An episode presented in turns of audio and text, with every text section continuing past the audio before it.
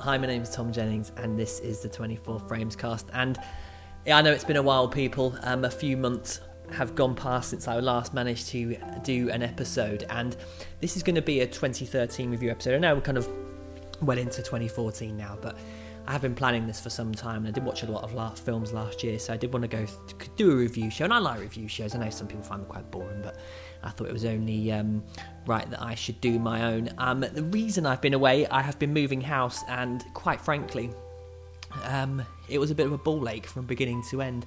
I'm sure anyone um, who's gone through it knows it's an you, you, it's not only is it in a ball ache trying to find somewhere to live, but it's also an extremely stressful process of actually managing to kind of get the deal through the door. And I had numerous um, false starts and getting offers in on houses that would then be accepted and then rejected, and it was a total nightmare. And then, of course, when I did actually find somewhere, uh, you have to move in, and that did take a lot longer than I thought, and just kind of get myself settled, really. Um, it had a bit of a knock on effect, and I really didn't have the time to record. I didn't really have the motivation, to be honest with you. Now everything's calmed down, and I'm in my new place. Um, hopefully get back on a more kind of regular track. Um, I do realise I've gone way off with the Criterion episodes. What I'm actually going to do is I'm just going to carry on from where I left off on a spine number basis, but kind of try and you know just spend a little bit more time talking about the film as well. So I will be carrying on with the Criterion shows, but they won't be sort of a monthly review. They'll just be um, the spine numbers from where I left off, and hopefully, yeah, might catch up one day. Probably won't, to be brutally honest with you, but um, there's some definitely some good films, and there was a little box set I wanted to talk about as well in there. So yeah, we will um, we will carry those on in due course. The Bond episodes, well, I'll be posting them up on the blog as well. We'll get back to that because we're about to hit the Dalton years, so uh, certainly enjoyed those films. And um, yeah, um, also Joachim's been recording away on the Massive Cinema cast as well, so we, there'll be some more of those going up. So a lot more content will be hopefully hitting the feed very soon. But without any further ado, really, I'm going to get into my 2013 review, and I'm going to preface it by saying that my top 10 are in no particular order until the first, the number one film, which was my favourite film. The rest, you know, I don't really have kind of a 10th, 9th, 8th. I don't, I don't really rank it like that. I just lump together my 10 my, my 10 favourite films and, and not not necessarily I think um, the ones I enjoyed the most, but ones which I thought if I was to kind of put a time capsule together of films from 2013 and uh, open it in a few years, I, that these would be the ones that I kind of remembered the most. But I actually thought, kind of on a kind of general point really, that um, 2013 I thought was a brilliant year for film.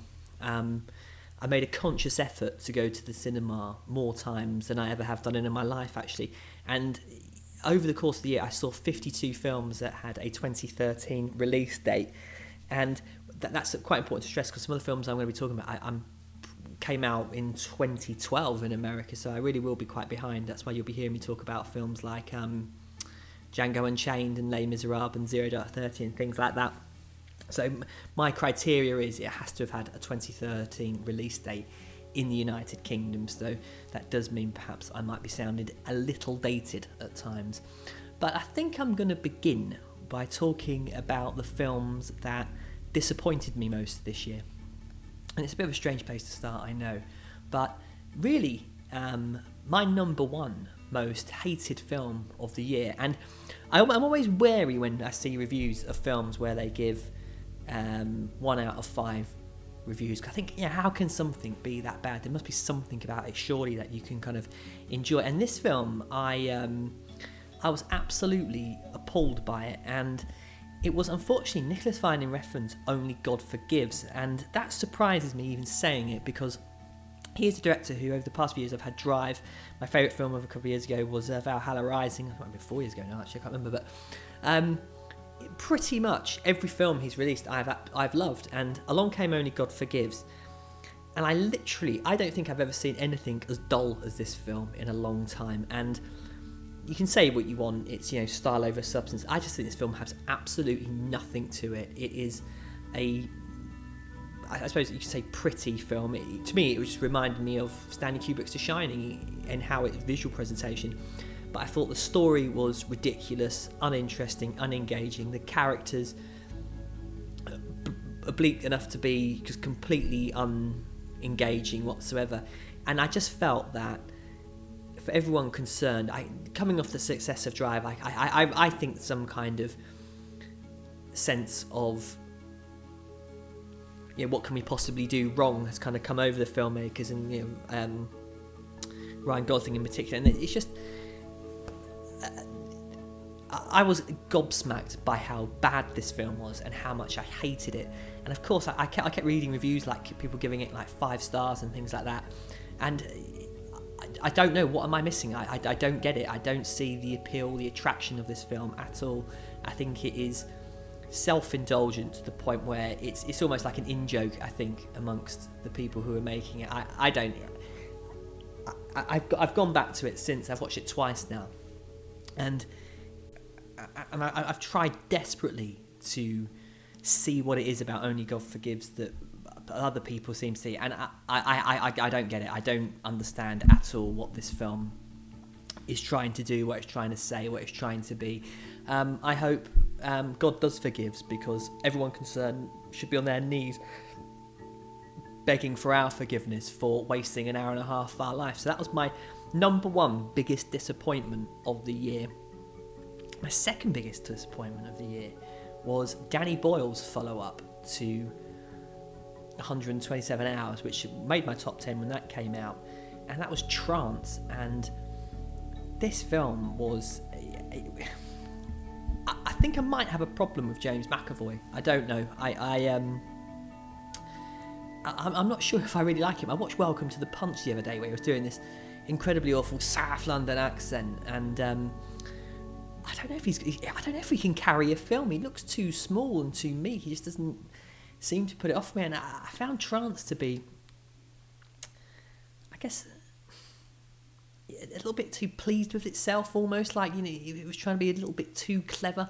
And the kind of the central kind of premise of it, um, I just didn't buy in the end. Actually, to be honest, I didn't believe this film um, necessarily. And um, you think it's going in one direction, it kind of goes off and from the sort of psychological thriller kind of veers off into this sort of melodrama, really. And um, no, I, I, didn't get trance at all. I, I was um, thoroughly underwhelmed with it, actually.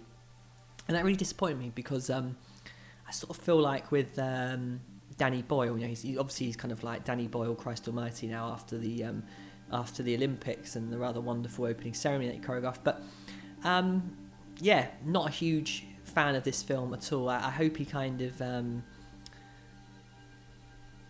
gets back to form with his next film. I know there was there was some TV series which I didn't actually see, but um, yeah, very disappointed with Trance. Um, now, when it came out, District Nine was a film that I was thinking this is really kind of the birth of a new great director in Neil Blomkamp, and his follow-up Elysium um, looked great on the trailers I thought this is definitely you know science fiction's kind of post-apocalyptic type thing going on. I thought this was going to be a film I loved, and alack, I really didn't. I was pretty underwhelmed by Elysium. Um, least not because I just don't think uh, Matt Damon really carries this film that well. I think he looks a little bit ridiculous in that kind of outfit he's wearing. But this film just felt like a computer game to me. It had exactly the same kind of like end of level baddie structure. Sharlto Copley kind of coming back and just being basically um, an evil version of the character he played in District Nine. Um, and the, the, message was obvious. It's pretty. It's pretty clear. You know, this is a, a, a film about um, wealth and equality, and yeah, you know, I I got into. I, I, I can buy how this film looks. I enjoyed it on a kind of visceral level, I suppose, for the action. But I, after about the first half hour, and it was banging your head over with, with this thing, it, it, it kind of lost me a little bit. To be really honest with you, I wasn't very impressed with it, and it's a shame. I, I hope sort of Neil Blomkamp doesn't become too obsessed with this kind of tech world that is created, and I think he, he's going to do something completely different now. I think um,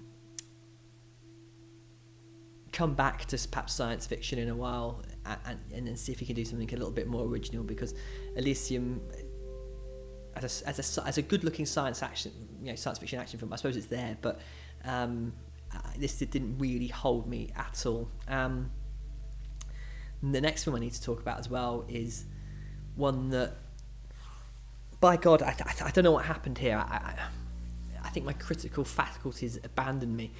But um, when I first watched this film, and I'm going to sound like sacrilege here, um, I did quite enjoy it, and that was Star Trek Into Darkness. And I've gone back to it since, and my God, no, this film is is, is it's awful. And J.J. Abrahams is not a great director. I think he's the Frankenstein that the kind of the George Lucas, Steven Spielberg's created. You know, he he he, he mimics kind of George Lucas really, and that is not a good person to mimic. I don't think George Lucas is a great film director, and J.J. Abrahams isn't. This film is just made for moronic teenagers. It never, ah, it never stops. It's just constant action, action, action, and the fact that he's doing the Star Wars films. I mean, let's be honest. That that new Star Wars, it's going to absolutely fucking be awful. Let's, let's not delude ourselves. We can hope, I suppose, but it's going to be awful. It's going to be made for the same people who watch this and think it's good. And I know people who absolutely go crazy over this film and, and these kind of Star Trek reboots. They're awful. They're absolutely pitiful. There's nothing in there which I think any anyone, not even you don't even have to be a Star Trek fan to realise these films are awful. And God knows what I was thinking when I enjoyed it the first time round. I think I was perhaps so convinced it was going to be crap that I, I, I, I you know, that anything other than kind of just having two hours of, I don't know, people shitting on screen, you know, and yeah, I think because perhaps my expectations were so low, it kind of took me unawares. The other thing I would say actually, I, I saw the 3D Blu-ray and actually thought thought, thought this film was shot in native 3D, and it wasn't actually, and I was quite surprised by that because the for a 3D post conversion goes, I think this one looks, works really well. But overall, this is a bloody terrible film. I do like Benedict Cumberbatch though; I think he's good at, everything. But why, you know, if I want to watch Star Trek with Khan in it, I just go and watch Wrath of Khan. It's there; it's a better film, and um, I don't get that. And I suppose moving on to pointless, well, not pointless, but basically just remakes. Um, Man of Steel, well, everyone knows my thoughts on that. I recorded an entire episode on it. Still hate that film. Um, not even Michael Shannon can save it as far as I'm concerned. Um, another huge disappointment was Alex Gibney's We Steal Secrets about um, WikiLeaks. Um, in particular, of course, Julian Assange. And I think probably the problem with this film is that uh, how much is it about WikiLeaks? How much is it about Assange? Well, the problem about Julian Assange, he's an absolute asshole. That's the problem with Julian Assange. He isn't a likable person at all. He's an up his own arse prick.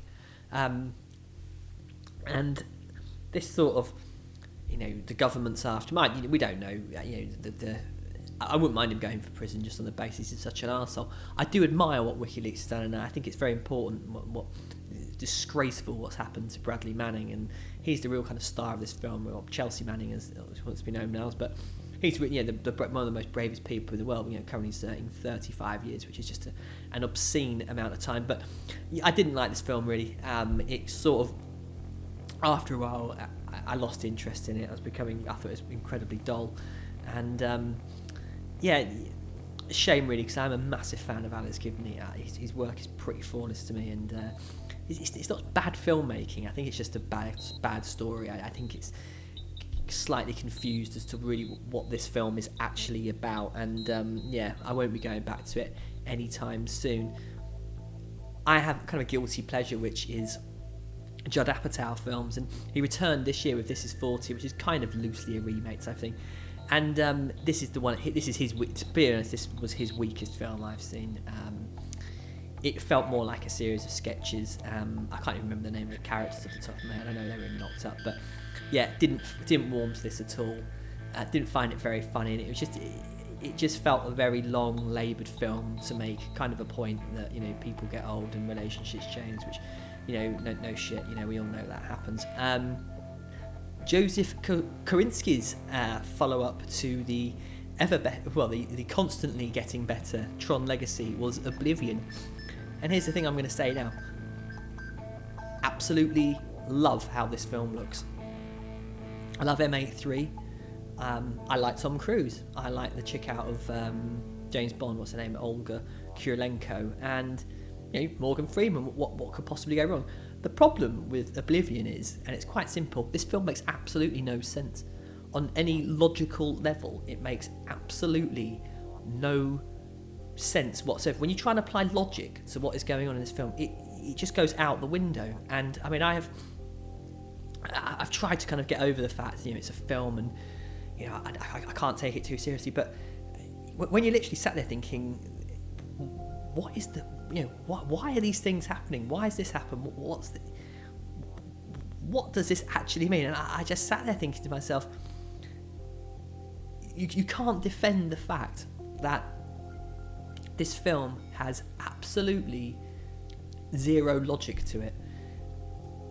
And I have racked my brain trying desperately to try and make it make sense, and it, it doesn't. And I can watch it on the basis it looks good, and I love that sort. Yeah, I love that Last Man on Earth thing, and you know, Tom Tom Cruise is great in it, and I'm having a good you know, good fun with those visuals. But on a basic screenplay level, Oblivion is absolutely awful, and um, yeah, I'm, I'm amazed that uh, people are going crazy. Well, not crazy about the film, but I'm amazed people like it as much as they do because um, I was certainly left completely and utterly um, baffled by it, and baffled not in a kind of head scratchy sort of, oh, what does this mean? Baffled in the fact that you know, what, what draft of the screenplay was this? I, I, I don't know, but um, yeah, very disappointing. Interesting to see what he does next though, because um, I do like how this guy, this film's guy's films look.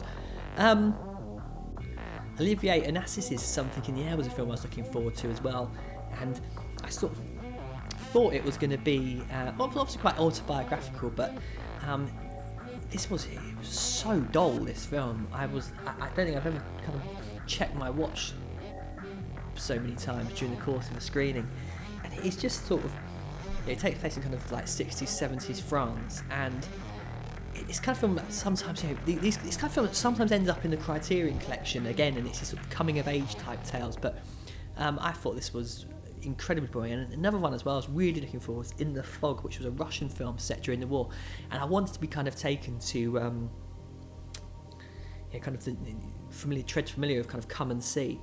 By God, this was mind-numbingly boring. I mean, at two hours I was climbing the walls. Um, it's the kind of the worst type of art housey film. I think it was just really, as, as, as well, the, the, the critical um, lauding of this film was quite large, and I, I was really thoroughly un, unimpressed with it, as I was as well with Blue Jasmine, um, Woody Allen's follow-up.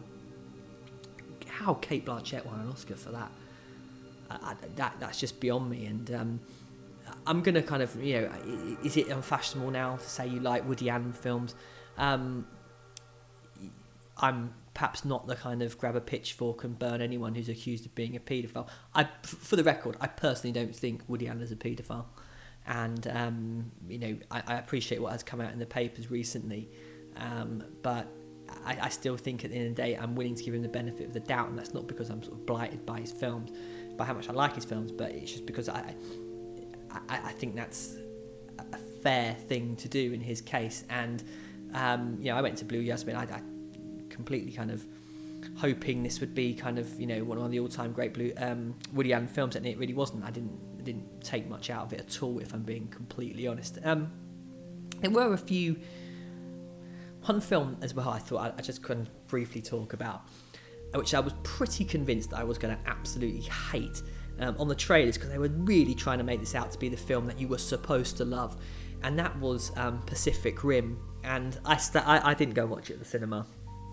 I picked it up on Blu-ray, and yeah, I had a great time with this film. I think it's, I think it's brilliant fun, and um, I know um, Guillermo del Toro seems to be someone who uh, a lot of people hate him for and hate him personally, and uh, apparently kind of comes across as a bit of a uh, self-loving prick. And I've, I've, I've, never actually seen that to be honest with you. I don't have actively uh, seeked it out, but um, you know, I, I enjoy Pacific Rim. I like Idris Elba as well. So um, and it was just thoroughly good fun. I mean, how you know monsters attacking kind of uh, I can't remember what the bloody geek term is for them, but monsters and um, yeah, I had, I had a thoroughly good time with Pacific Rim. It's a shame it didn't do any better, but hey ho. Um, there was a few ones as well uh, below that. Um, Ron Howard's Rush, uh, the tale of Formula One drivers James Hunt and Niki Lauda during the 1976 Formula One season. Um, really enjoyed that. Um, I think it was uh, a perfectly kind of acceptable, good, fun film. I don't think it was kind of a prestige film. It was just a, I you know I had a thoroughly good time with it. Chris Hemsworth, I do enjoy him. I, you know Thor, I think he's brilliant in that actually. And uh, yeah, I, I, it, Rush was a, a, pretty decent way of spending a couple of hours. I thought. Um, Alan Partridge returned, well, made his big screen debut um, in Alan Partridge's Alpha Papa. Hilarious, easily the funniest film I've seen. I love Alan Partridge anyway, and that was um, a real surprise actually, because I thought sometimes these kind of film crossovers are normally pretty awful, but that was uh, extremely good fun. Um, Steven Soderbergh's Behind the Candelabra, again, really, really surprised me. Um, good to see Michael Douglas back on screen as well, I think, and uh, he's obviously had kind of some health issues, and this was a brilliant performance. And Matt Damon um, as well, I thought was excellent in it. Uh, very funny. Um, a, cra- a, kind of a crazy film about a very very eccentric person, but um, yeah, thoroughly enjoyed that. Um, Kathryn Bigelow's Zero Dark Thirty. That's one of these ones probably you know. A 2012, or if you lived in America, really enjoyed that. But the worst experience I've ever had in a cinema with two guys who were talking behind me, and um, I uh, yeah, thoroughly lost my temper with them and absolutely bellowed at them in the cinema to shut up. And uh, it was a fairly unpleasant experience. Purely on the basis as well that when they're talking the most when they're attacking the compound, which I think that, that compound attack in Zero Dark Thirty was probably my favourite sort of I don't know scene of the year, I guess, or sequence. Um, utterly incredible filmmaking and um, yeah. Uh, I don't know if enjoy was the right word about Zero Dark Thirty, but it was certainly an uh, um, an extremely good trip to the cinema. Um, Upstream Color, that was another one. I've seen it once.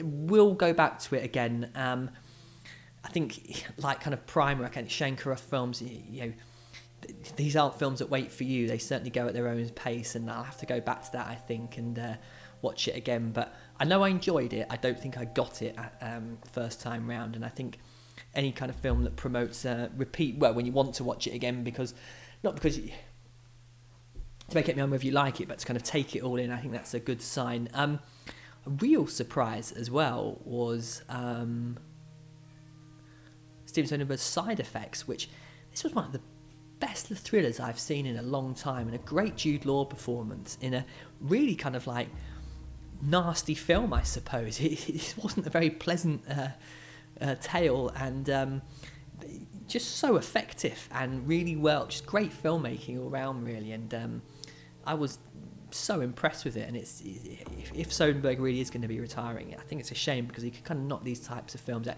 Remind me of something. Um, kind of like a 70s thriller. It, felt like a really kind of old school film, and uh, I, I, go and check it out because um, if you haven't, it kind of came and went here, but if you haven't kind of you know, perhaps been put off by it, um, definitely seek that out because I, I was thoroughly, thoroughly impressed. That does bring me on actually to what pops in my favourite superhero film of the year, which was the Wolverine film. Um, I enjoyed this because it, although it did sort of hint at the other X Men films, it was really did feel like a, a, true kind of Wolverine on a mission type film. And um, yeah, I thoroughly enjoyed it. I didn't see Thor, um, didn't see Iron Man three. In fact, no, I did see Iron Man three in the end, which I kind of enjoyed a little bit, but no, I, I, overall, I thought Wolverine was uh, the standout superhero film of the year for me. Um, thoroughly enjoyed it. Um, but yeah, there were a few others I could talk about, but I'm, I'm, not going to kind of go through every single film that I saw. They're probably the most, I suppose, the the, the more um, noteworthy ones. But what I will do before I get into my top ten, I'm going to do a quick round of the ten that didn't make out, and they were um, they, they were in the top ten, I suppose, and then kind of got booted out by other films. Um, Django Unchained, um, already talked about that. Uh, well, I haven't actually talked about it, but or mentioned it, of, of course.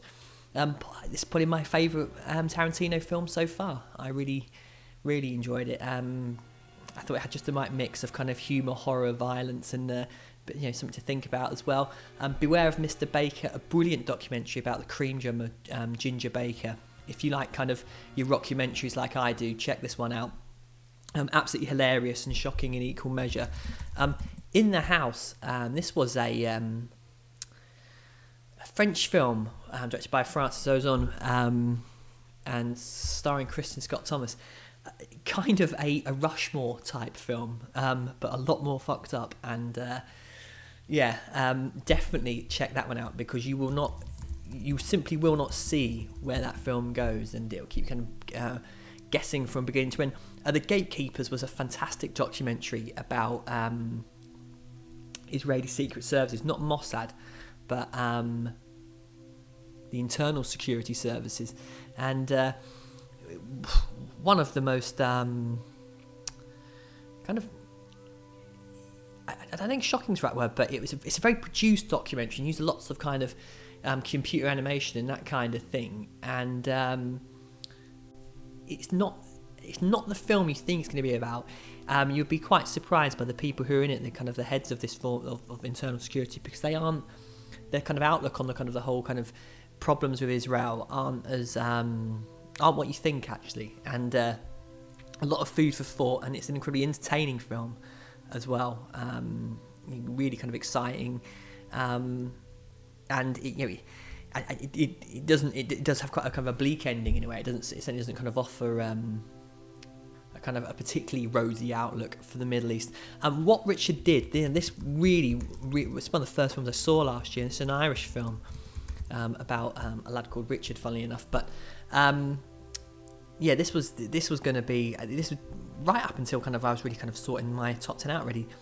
Um, this I, I, I was going to include this and it, it narrowly avoided it, but um, it's a film about kind of an Irish kind of upper middle class lad who does one thing, the well, what he does basically, and um, the kind of impacts that has on his life. Really, really amazing film, um, directed by Lenny Abrahamson. Really looking forward to what he does next. And um, it's on Netflix at the moment in Britain. So if you do, if, if you fancy something a little bit different, next up was No as well, which was a Chilean film about um, saying starring Gal Garcia. Gal, Garcia is it? I can't remember his, his, name, but this was a great little film. Um, kind of reminded me of a version of Mad Men, really, in which um, after kind of General Pinochet is going to give free elections. Um, there's there was two campaigns yes to keep him in power and no to go for democracy and um, this film is about the advertising campaign behind the no uh, part, uh, camp and uh, really interesting um, way it was filmed as well. Filmed on kind of like VHS kind of cameras, so it has this kind of like uh, very retro stylistic look, but thoroughly enjoyable, very funny, um, very shocking at the same time. Um, Lore, which was Cate Shortland's um, film about a girl during at the end of the war. Her parents are arrested as being Nazis, and she tries to get her brothers and sisters across Germany to safety. This was again another. I thought this was going to be in my top ten, and after I watched it, I was completely blown away by it. But it narrowly avoided. Um, kind of reminded me of a Terrence Malick film. I did see To the Wonder as well this year, which um, was one of those which kind of I, I, loved it when I first saw it to the wonder and I've gone back to it on Blu-ray since and I've not been quite so keen it didn't make my top 10 or this kind of nearly top 10 but no Lore was well worth checking that's on Netflix as well Beyond the Hills was a Romanian film about um, a rather sad case of a girl who died at a convent um, po- probably had quite complex health needs and um, the sisters at the convent didn't help her um, believing she was actually being possessed and that was um not, not a, a, barrel of laughs, but one of the um, the more sobering films I saw. World War Z as well. Um, this was really the biggest surprise of the year for me because I absolutely love this film. Marc Forster. I, this is just a wall to wall, truly global action film, and I got slagged off there for this big time on Facebook. Some stupid fucking idiot made a comment. You, I, I was making the point that you know, I find a lot of blockbusters incredibly boring. I think it was Man of, Man of Steel, where it's just you know America saves the world, and films like kind of Pacific Rim and World War Z truly have a global feel. They have a, a much massive, much bigger, more higher stakes feel to them than films that are just set in American cities. Where well, end up being set in American cities, and I got shot down in flames for it because obviously you know it was, oh yeah, but it's American money that makes films. And a few moronic comments. Yes, it's, that's why I don't. I seldom bother posting on such groups. But no, World War Z. Uh, this was a, massive surprise for me. I, I love this film. It is absolutely superb, and I hope it gets a sequel. Um, I don't care if it's not particularly um, faithful to the book. I mean, I thoroughly enjoyed it, and this film could have easily been my number one of the year, um, and I, have only not put it in my top ten because I, I think I'm going to save it for another day and do something special about it. But that was the Hunger Games: Catching Fire. You know, people think I'm taking the piss. This is the best film franchise currently going. Um, these films are incredible. They are so much more deeper than I think than a lot of people give them credit for. And Francis Lawrence, I think, absolutely nails it. I think he's, a, I, I really enjoy his work anyway, um, as a director. And um, I can't think of a film he's made that I haven't enjoyed actually so far.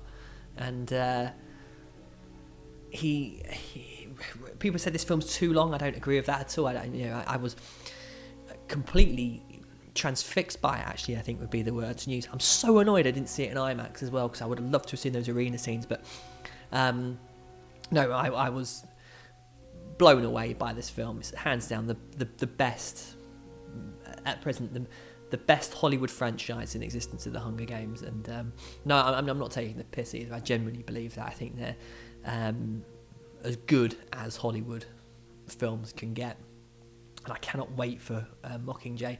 So sad, obviously, about Philip Seymour Hoffman. Or I do understand his parts have been um, completed. So, uh, yeah, definitely going to come back to these in a while and uh, do something a little bit more substantial on them because they are incredible. So, that's it for before I move on to the top 10. And like I said before, my top 10 are in no particular order until film number one. So do let me th- do let me know anyway what you think of some of my selections and let me know yours as well. I know it's later on in 2014, but what the hell? It's always nice to get some um, good recommendations for my LoveFilm queue. So here we go then with my top 10. Hey, smukke, det er mig. Nå, jeg savner også dig. Er, er den lille prinsesse der? Vil så gerne lige have en? Ja, far. Hey. Hej, far. Hvornår kommer hjem? Hej. Det godt. Kom hjem til kæresten. Det er konen. Der bliver en eksport på 12 millioner megatons. Lars Vestergaard venter på dig derinde. Vestergaard? Der er blevet trykket på alarmknappen på MV Rosen. Vi er bange for, at hun er blevet kabret. The pirates are now on board. Confirmed. They are now on board. Over.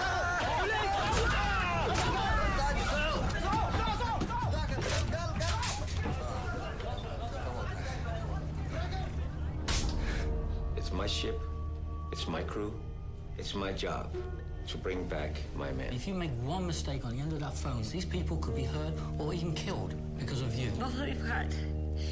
De er ikke døde endnu. If we just give them the first demanded figure, they're just going to turn and say, well, thank you very much. This was a deposit. I'm calling to tell you that they want 15 million dollars. I'm not going to talk about the money with you, and I'm going to hang up, okay? No, don't hang up, sir. You know who's keeping you here? Your fucking boss is keeping you here. I'm not keeping you here. If you would have paid the money, we would have went home a long time ago. Baby, listen. You call the company. Tell them to pay, or they're gonna kill us. All right? No! No! No!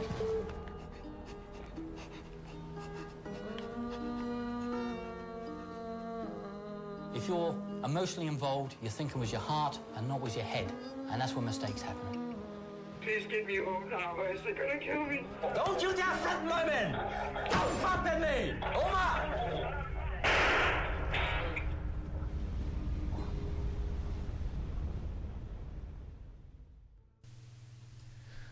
Paul Greengrass's Captain Phillips was one of the tentpole prestige releases by a studio in 2013, and it had critical and award season acclaim written all over it. Now, I'm a big fan of Greengrass.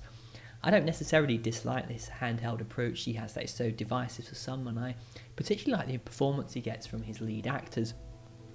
Indeed, the urgency he brings to films made him, I think, the kind of the perfect match for a film like Captain Phillips, which is a high stakes, rapidly moving narrative, devoid of any other kind of distractions other than the central story that's being told. Yet for me, and I, I went into Captain Phillips um, really kind of looking forward to it. The reviews were brilliant. I noticed you kind of even the Guardian gave it a glowing review, and I, I went into it expecting. Um, I suppose to be kind of quite moved by it. And I actually found Captain Phillips to be um, a very oddly unemotional film. I didn't really care about Tom Hanks as Captain Phillips. And I think perhaps my opinion was clouded by the less than complimentary stories about the Phillips in the real world. And for all its kind of gloss and undeniable technical prowess, I thought Captain Phillips was one of the films where, where the critics and I seem to kind of disagree on a great deal. Uh, I think one of the biggest problems as well is I couldn't ever get over the fact of seeing Tom Hanks as a character. I just saw literally Tom Hanks on the screen, and it's very hard to kind of get involved in the film when you have that kind of disconnection. And I don't think by any means it was a bad film. Um, indeed, it, sometimes it was breathtaking. I certainly think it's worth seeing on the big screen. The, the, the ship was kind of you know, pretty awe-inspiring. However, I simply couldn't make the emotional investment that I think it needed for it to kind of truly resonate. And it, this might happen in later viewings, I don't know, but for the time being at least, I was pretty much quite happy just to leave Captain Phillips alone for a while. I might catch it when it comes on cable or something.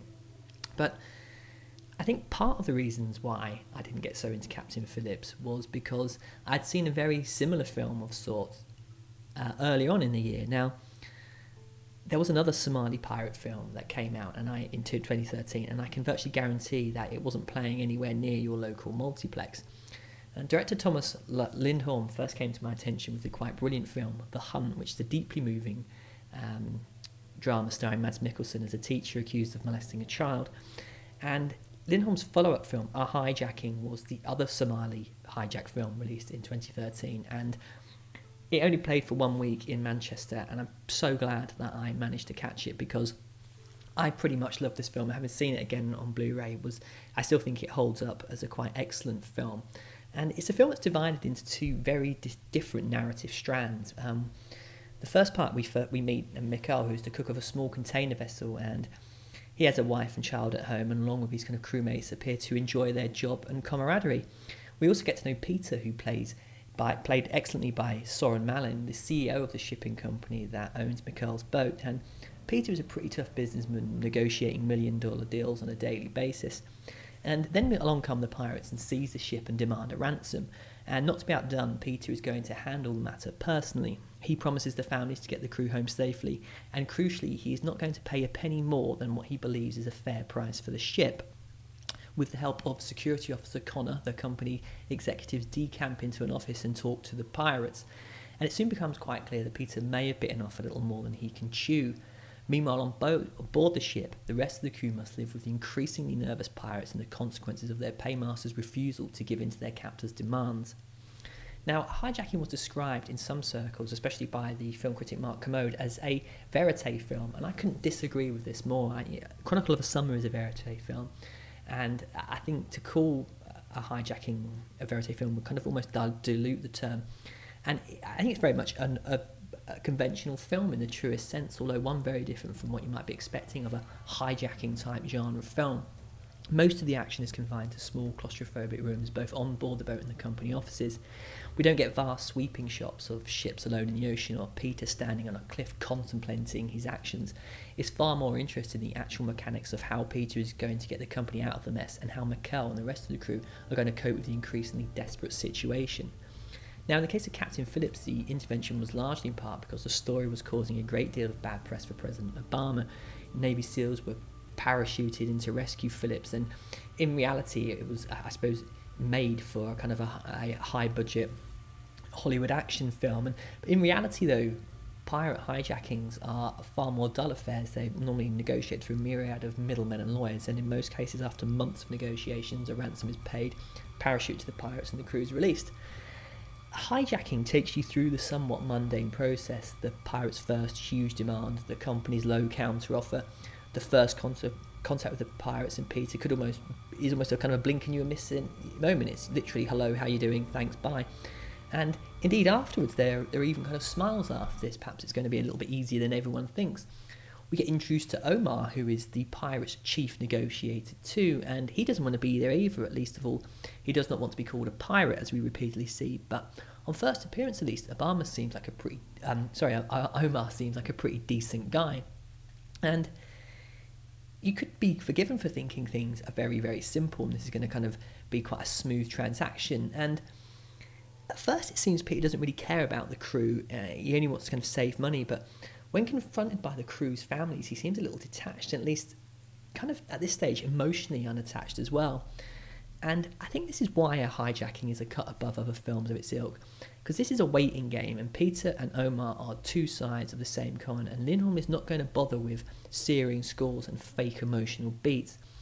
If Peter agrees immediately to the pirate's demands, they will only ask for more, the ship isn't worth what they are asking for anyway. And Peter realizes in order to protect the crew, he must disengage himself from the human aspect of the drama, instead channel all his efforts into helping them the best way he can, which is to be the businessman that he is.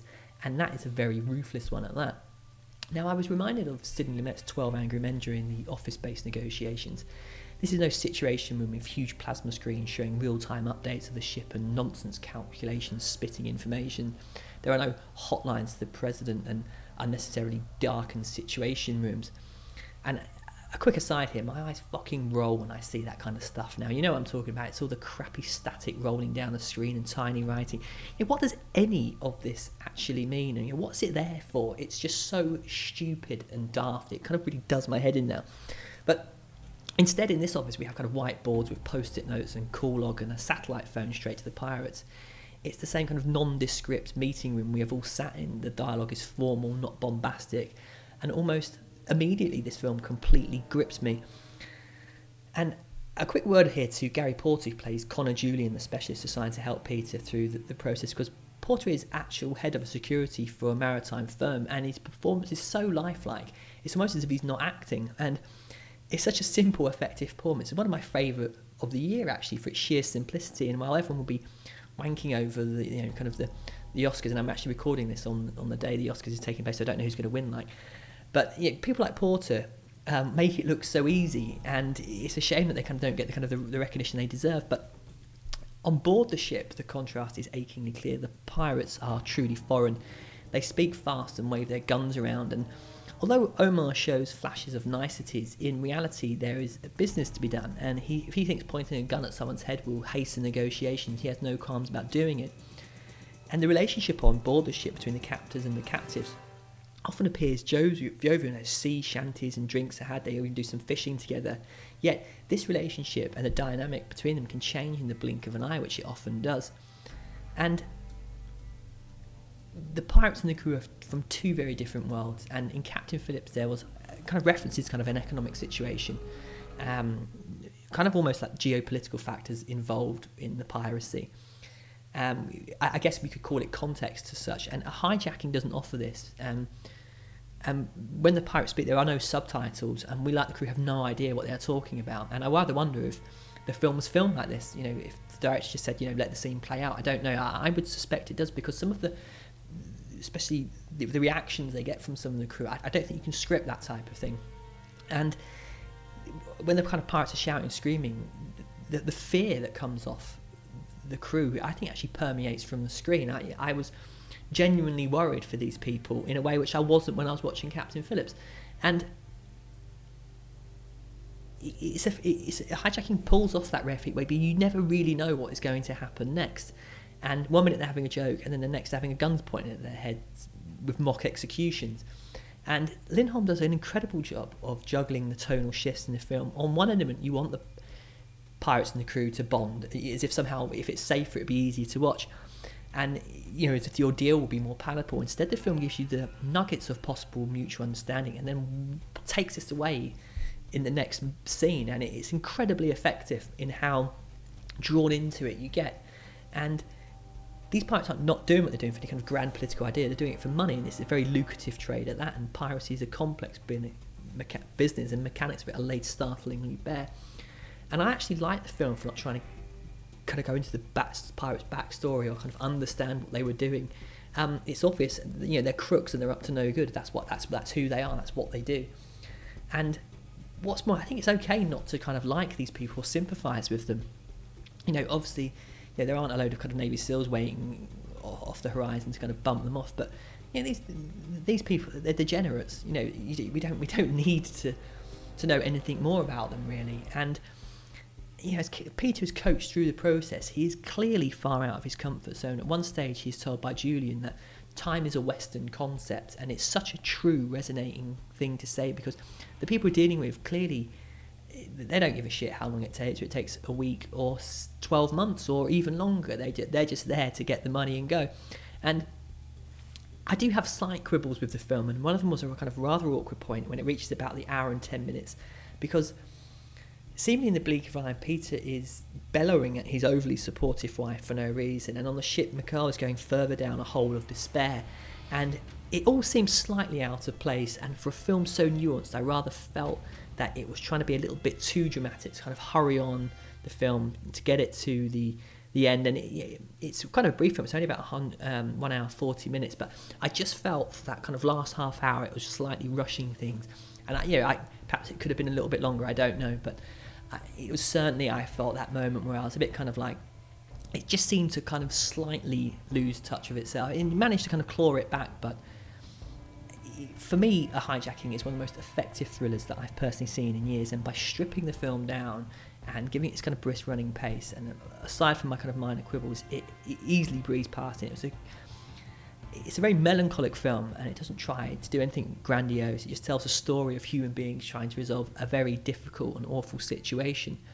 And I think Lindholm, the director, kind of steps out the way of the film. He doesn't over direct it. Indeed, much of it takes place in mid shots, which isn't to say it's visually bland, where I think he's just letting the actors get on um, with what they do best, which is to just go with the film. And I, I, get the impression that the actors here, this, this must have been such a gift to everyone involved in it, because you generally do get the sense that perhaps they were given scenarios to go through and just kind of act and react to what was going on. But personally, I think it, it's a film which I can see myself going back to and learning a lot from as well. I, I felt like it, for such a high stakes film to kind of give it such a simplistic concept, I, it was very refreshing in a way to see a film of this kind. And I think Captain Phillips will be the one that kind of li- lives long in the annals of cinema. But I, I, I hijacking, I wager, will be one that it's one of those little gems of a film that will constantly get rediscovered. And for me, anyway, at least, was the best Somali pirate film of 2013.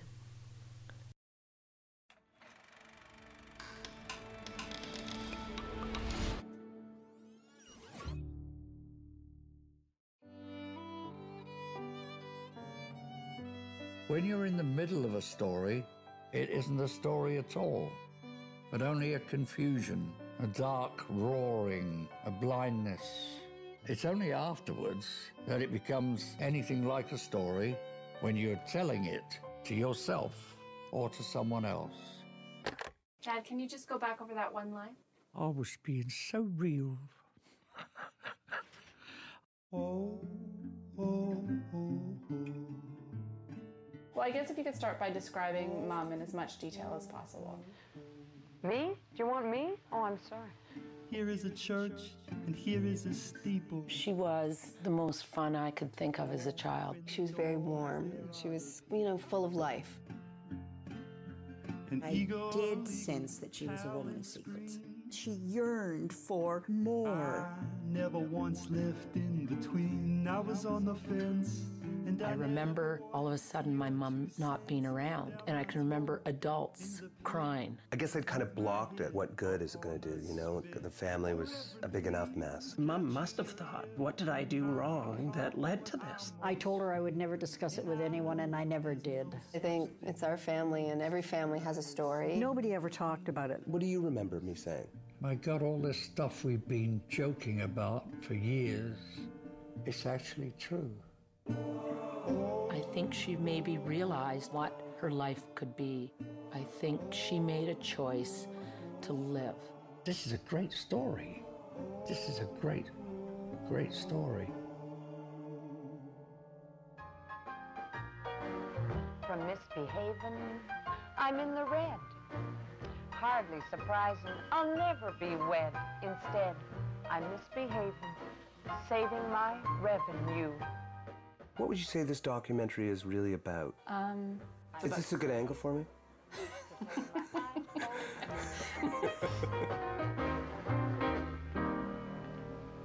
I missed that line.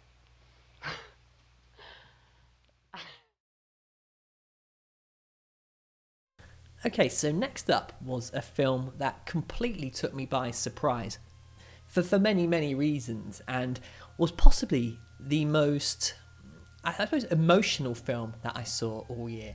And it was Sarah Polley's Stories We Tell, which delves into her own family past. And on the surface, this might look like something of a vanity project, but in reality, it's one of the most interesting deconstructions of films and personal relationships I've ever actually seen. Now, Polley began to suspect that the man she thought who raised her as a father wasn't actually her father instead, indeed, and The film looks at the relationship between her mother and her father, how the pair met, and in how time their love faded and they drifted apart. And it becomes apparent that Polley's mother wasn't faithful to her husband, and the, the, the reasons uh, kind of there to see really. She, I think, was kind of like quite quite a free spirit. He was perhaps not quite the man that she thought she was marrying. He's a little bit more reserved than she thought. They met on stage in a play, and it, it, kind of appears that she kind of fell in love with the actor and the roles he was playing as opposed to the man himself. And Polley begins to go back through her mother's past acquaintances and look for the person who she thinks is actually her father. Now, this doesn't sound particularly riveting, but somehow Stories We Tell is both utterly compelling and life affirming at the same time. Now, where it succeeds is it takes a relatively simple story and one I don't think which is altogether unfamiliar to a great deal many of families and why I enjoyed it so much was because, for me at least, the moral of the story, of which you can kind of come to your own conclusions, isn't revelatory or overly dramatic. Instead, it's more of a celebration of the fundamental issues that permeate us all. And part of why I love the kind of film's kind of playful nature, as it were, is because story, in Stories to Tell, you're not actually quite sure who's actually telling the truth at any given moment. And about two thirds of the way in, Polley kind of pulls the rug from underneath you, forcing you to rethink everything that you've actually seen before. Now, I won't elaborate what this moment is, but sure enough, when it occurred, it was with such little fanfare, I almost felt like it hadn't actually happened. And in turn, the film, how I was actually viewing it, completely changed. It was as if the actual kind of genre was somehow changing too before my eyes.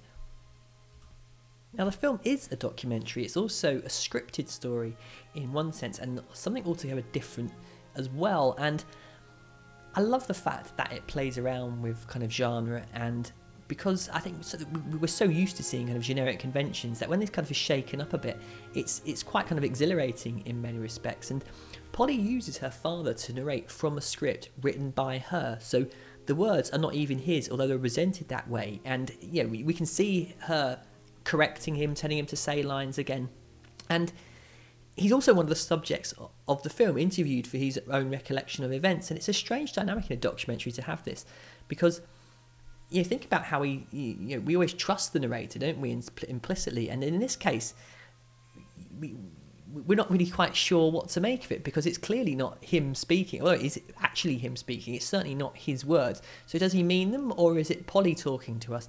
And I, I don't know. Or is it something in between? Again, it kind of goes back to this idea that this film is kind of constantly kind of mucking around with these little things that we take for granted.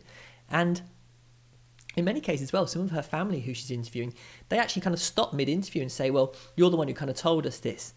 And again, it's very, very simple because these are kind of like almost mistakes, really, in an ordinary film. But in here, they actually kind of go completely to the part of what the film is actually about. And in a way, it kind of reminded me of Orson Welles' F for Fake.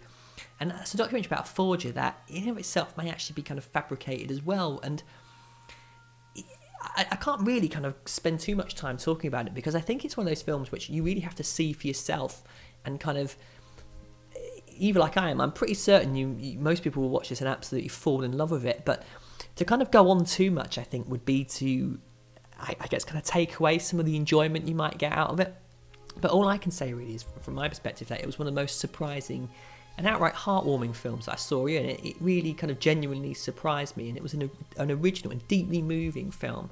And I've seen it now a couple of times, and it really does hold up on repeat viewings as well, despite the fact that you kind of you know, you know where certain things are going to come, but it, it, it, doesn't seem to kind of take away from the kind of the enjoyment that you get out of just watching a really well crafted and I think it's it's a word that often gets bandied around a little bit too much, but I generally think this film's a masterpiece. Um, just in its construction and how well it works, and certainly um, out of all the films I talk about this year, I think if I could demand, in fact, or kind of plead with you to watch just one of them, make sure you check out Stories We Tell.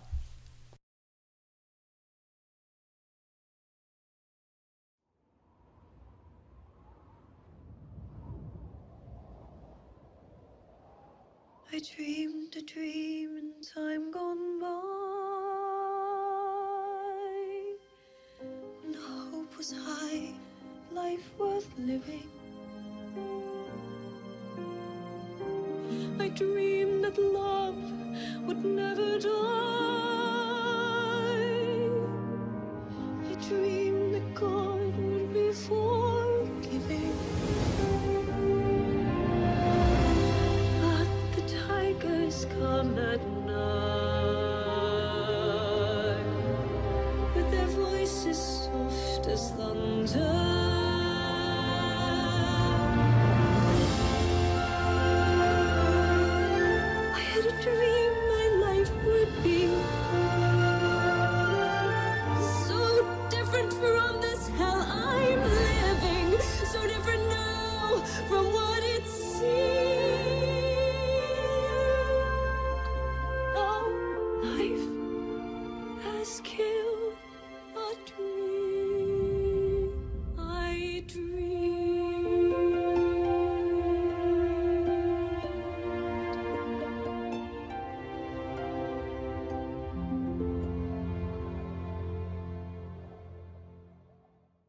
Okay, now I'm not going to lie.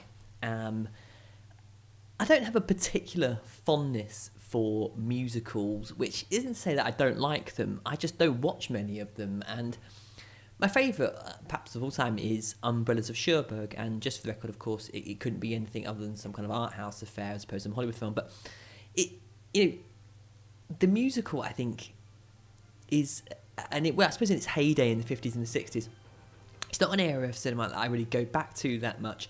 And I kind of when I watch films like Singing in the Rain, I, I do think they're they're fun, but I also think they're a little bit kind of daft. And I, I can't remember if I've said it before, but they kind of remind me a little bit of kind of action films, which is that they have kind of moments of fairly inane dialogue with perf well in you know beautifully choreographed moments, something like a John Woo film, perhaps. Certainly not on any any of his um, Hollywood outings, but yeah, saying that, West Side Story um, is a, is a great film. I picked that up recently on Blu-ray and, and really f- enjoyed it.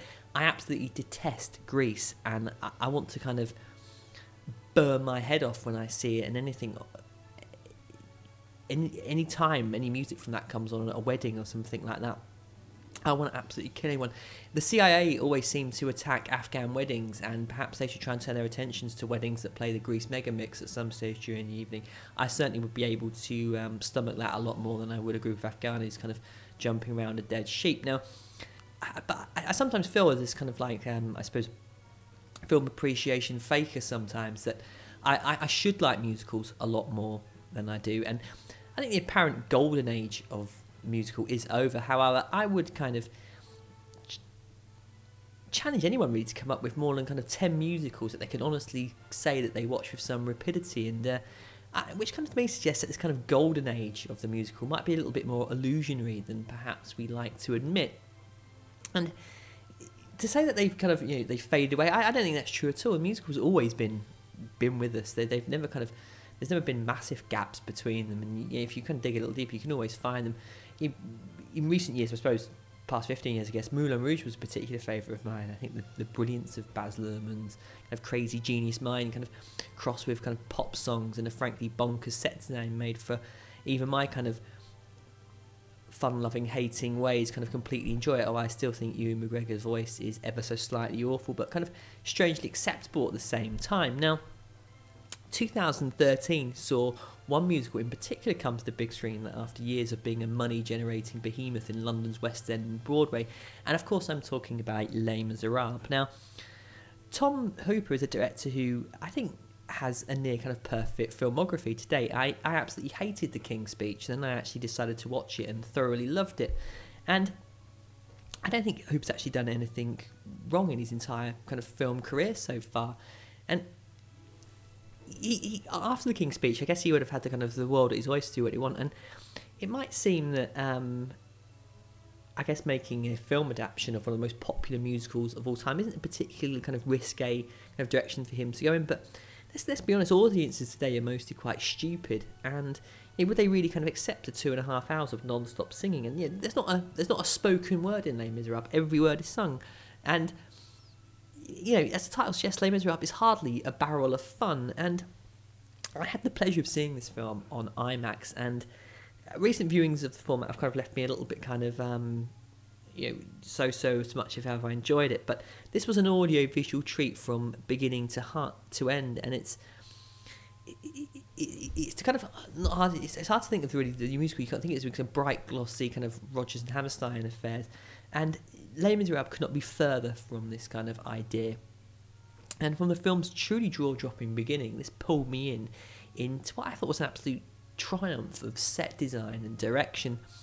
Now, I think that we kind of have to talk about one thing first. Let's be honest. I mean, because he likes to kind of smash phones into people's head and threaten those who don't let him make crappy expectant speeches, uh, Russell Crowe uh, is a kind of guy that we've kind of hated and kind of never really loved either. He, and I won't deny, I, I, I enjoy almost every film that he's in, and you know when he's being serious because he kind of puts on that kind of English accent or speaks a little bit like someone playing a Roman BBC kind of 70s costume drama. I think the, the kind of the worst film I've recently seen was kind of I guess with him with Robin Hood, and that'll be uh, destroyed in the next Ridley Scott roundup. And don't, you know, I still haven't finished those ones yet, but um, he did really, you know, at the height of his powers, release some god awful music as well with his twatty mates, and committed the worst crime I think when it comes to singing, which is thinking that he could sing well when he can't actually do that. And uh, this kind of ties in really to I think one of the reasons why Les Miserables worked for me because it's kind of a dirty, awful tale of human suffering.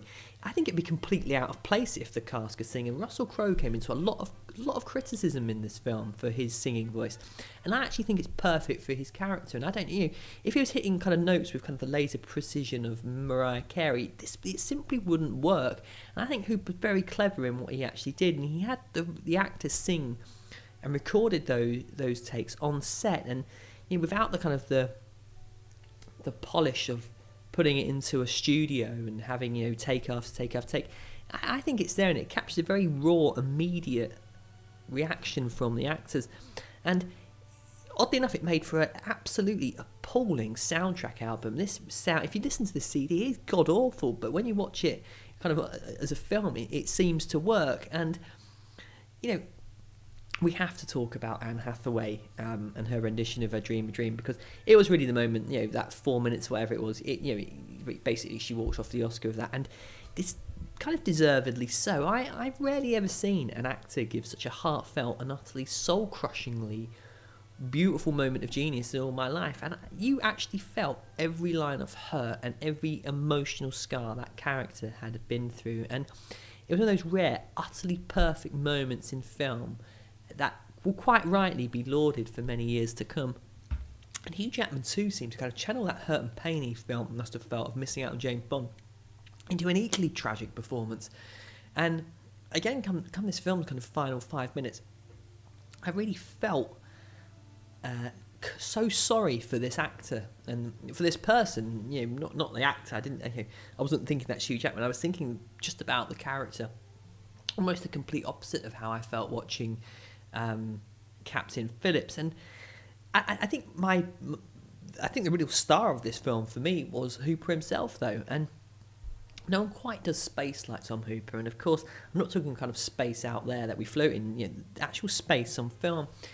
He often frame shots in a way where his subjects are completely dwarfed by their surroundings, and Vichy, this film, kind of reminded me of something like Terry Gilliam's Brazil, and thanks to some fine set design and art direction, it also reminded me of the stage roots of this piece as well. And I think Hooper's one of the, one of the most exciting directors currently working at the moment. And Les Miserables is perhaps his finest achievement to date as well. And on IMAX, it was simply a breathtaking spectacle. Never mind the fact for four tickets, I think I spent close to seventy pounds, which is kind of ridiculous, really. But I, I, didn't come away feeling I'd been shortchanged in the slightest. And I, I think this this version will be the definitive version for for some time. I can't I can't think of anyone trying to kind of redo this again for at least another 50 years. And I don't think this film is going to bring about a kind of flurry of new musicals. And I don't think it's going to suddenly change the way in which people approach the genre but it did remind me that perhaps it's time to go back and explore the kind of the musical genre a little more and kind of stop pretending I know a little bit more about it than I actually do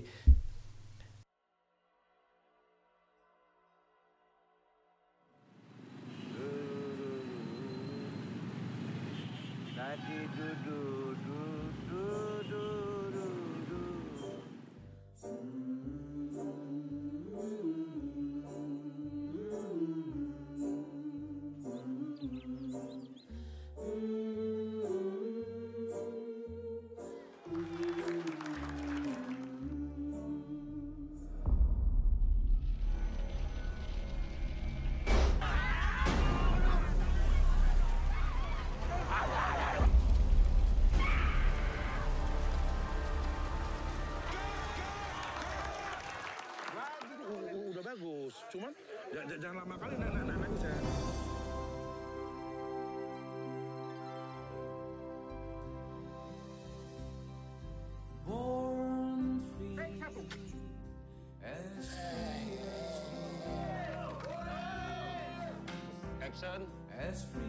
Itu definisi-definisi kejahatan perang.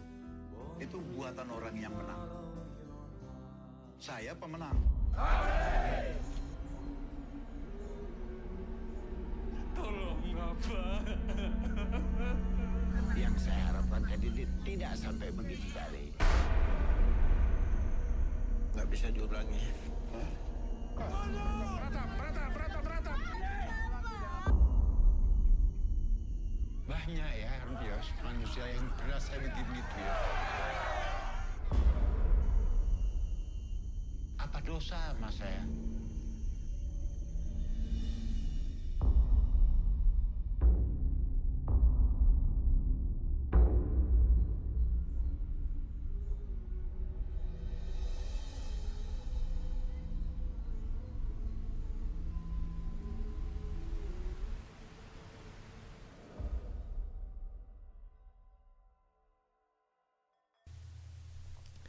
Okay, so the next film was one that was so shocking, so inhumanely awful that it was almost impossible to watch it sometimes. And it was exactly the type of film that people should see the day it comes out, as opposed to something like Iron Man 3.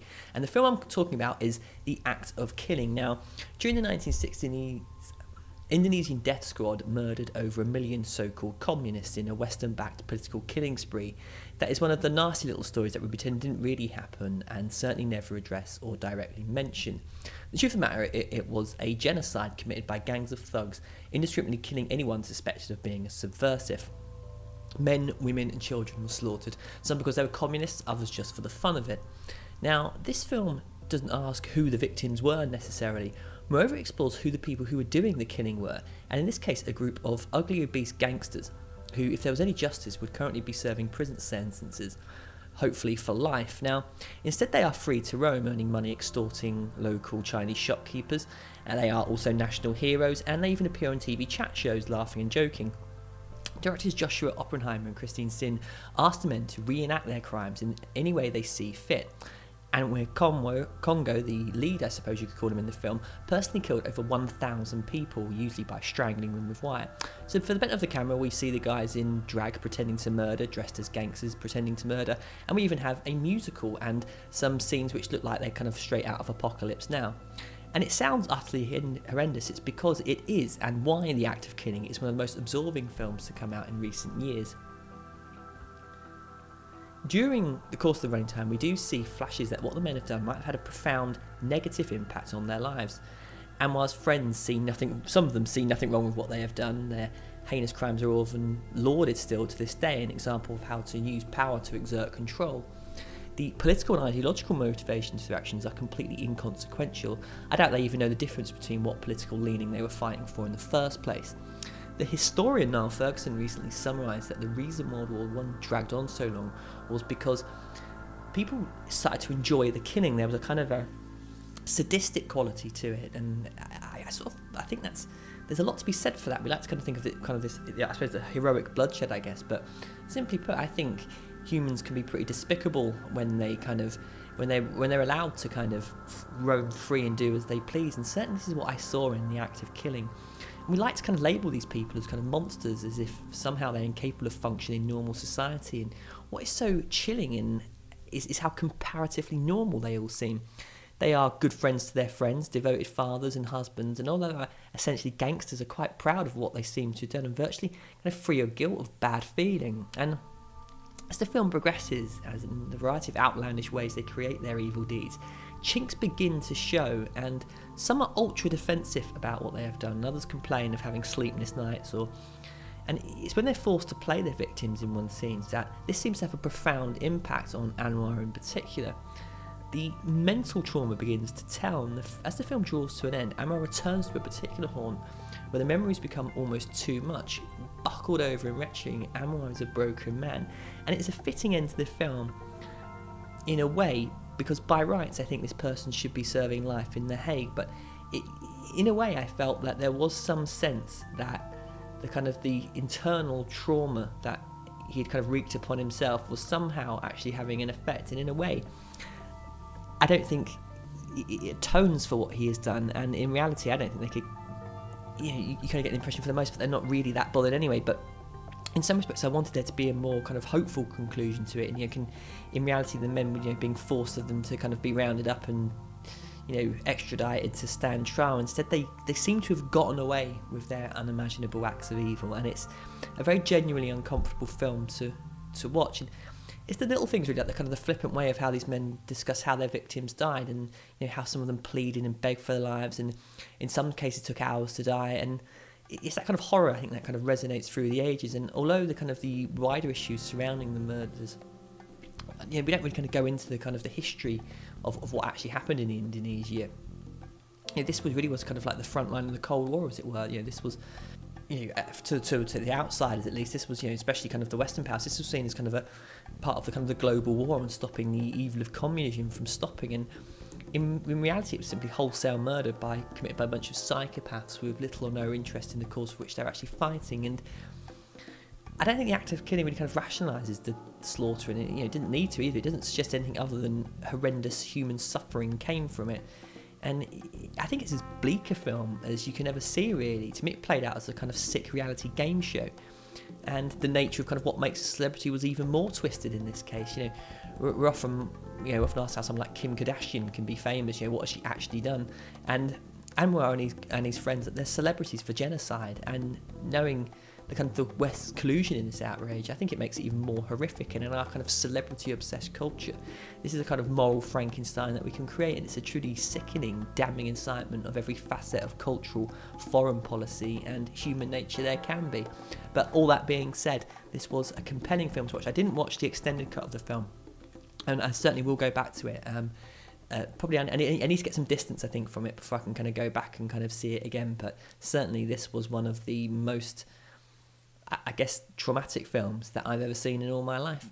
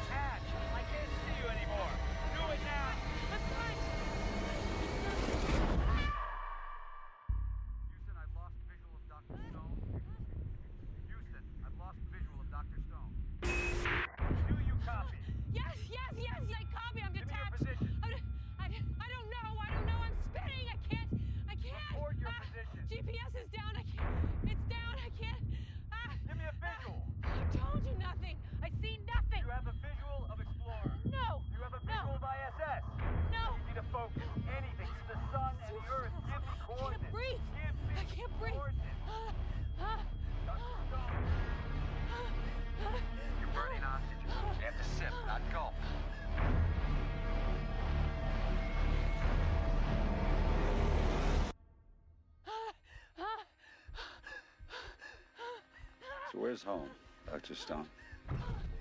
Lake Zurich, Illinois. Is there somebody down there looking up, thinking about you? I had a daughter. A little girl with brown hair. Tell her that I'm not quitting.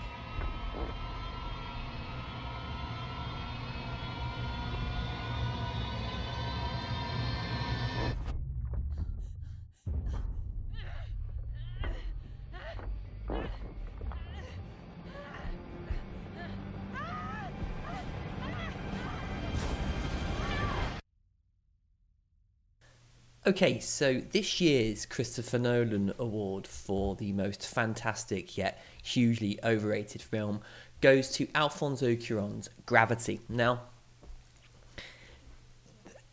I had a feeling that Gravity was going to be the kind of overhyped and overpraised film of the year when the word of mouth was coming out saying it was uh, this generation's 2001 A Space Odyssey.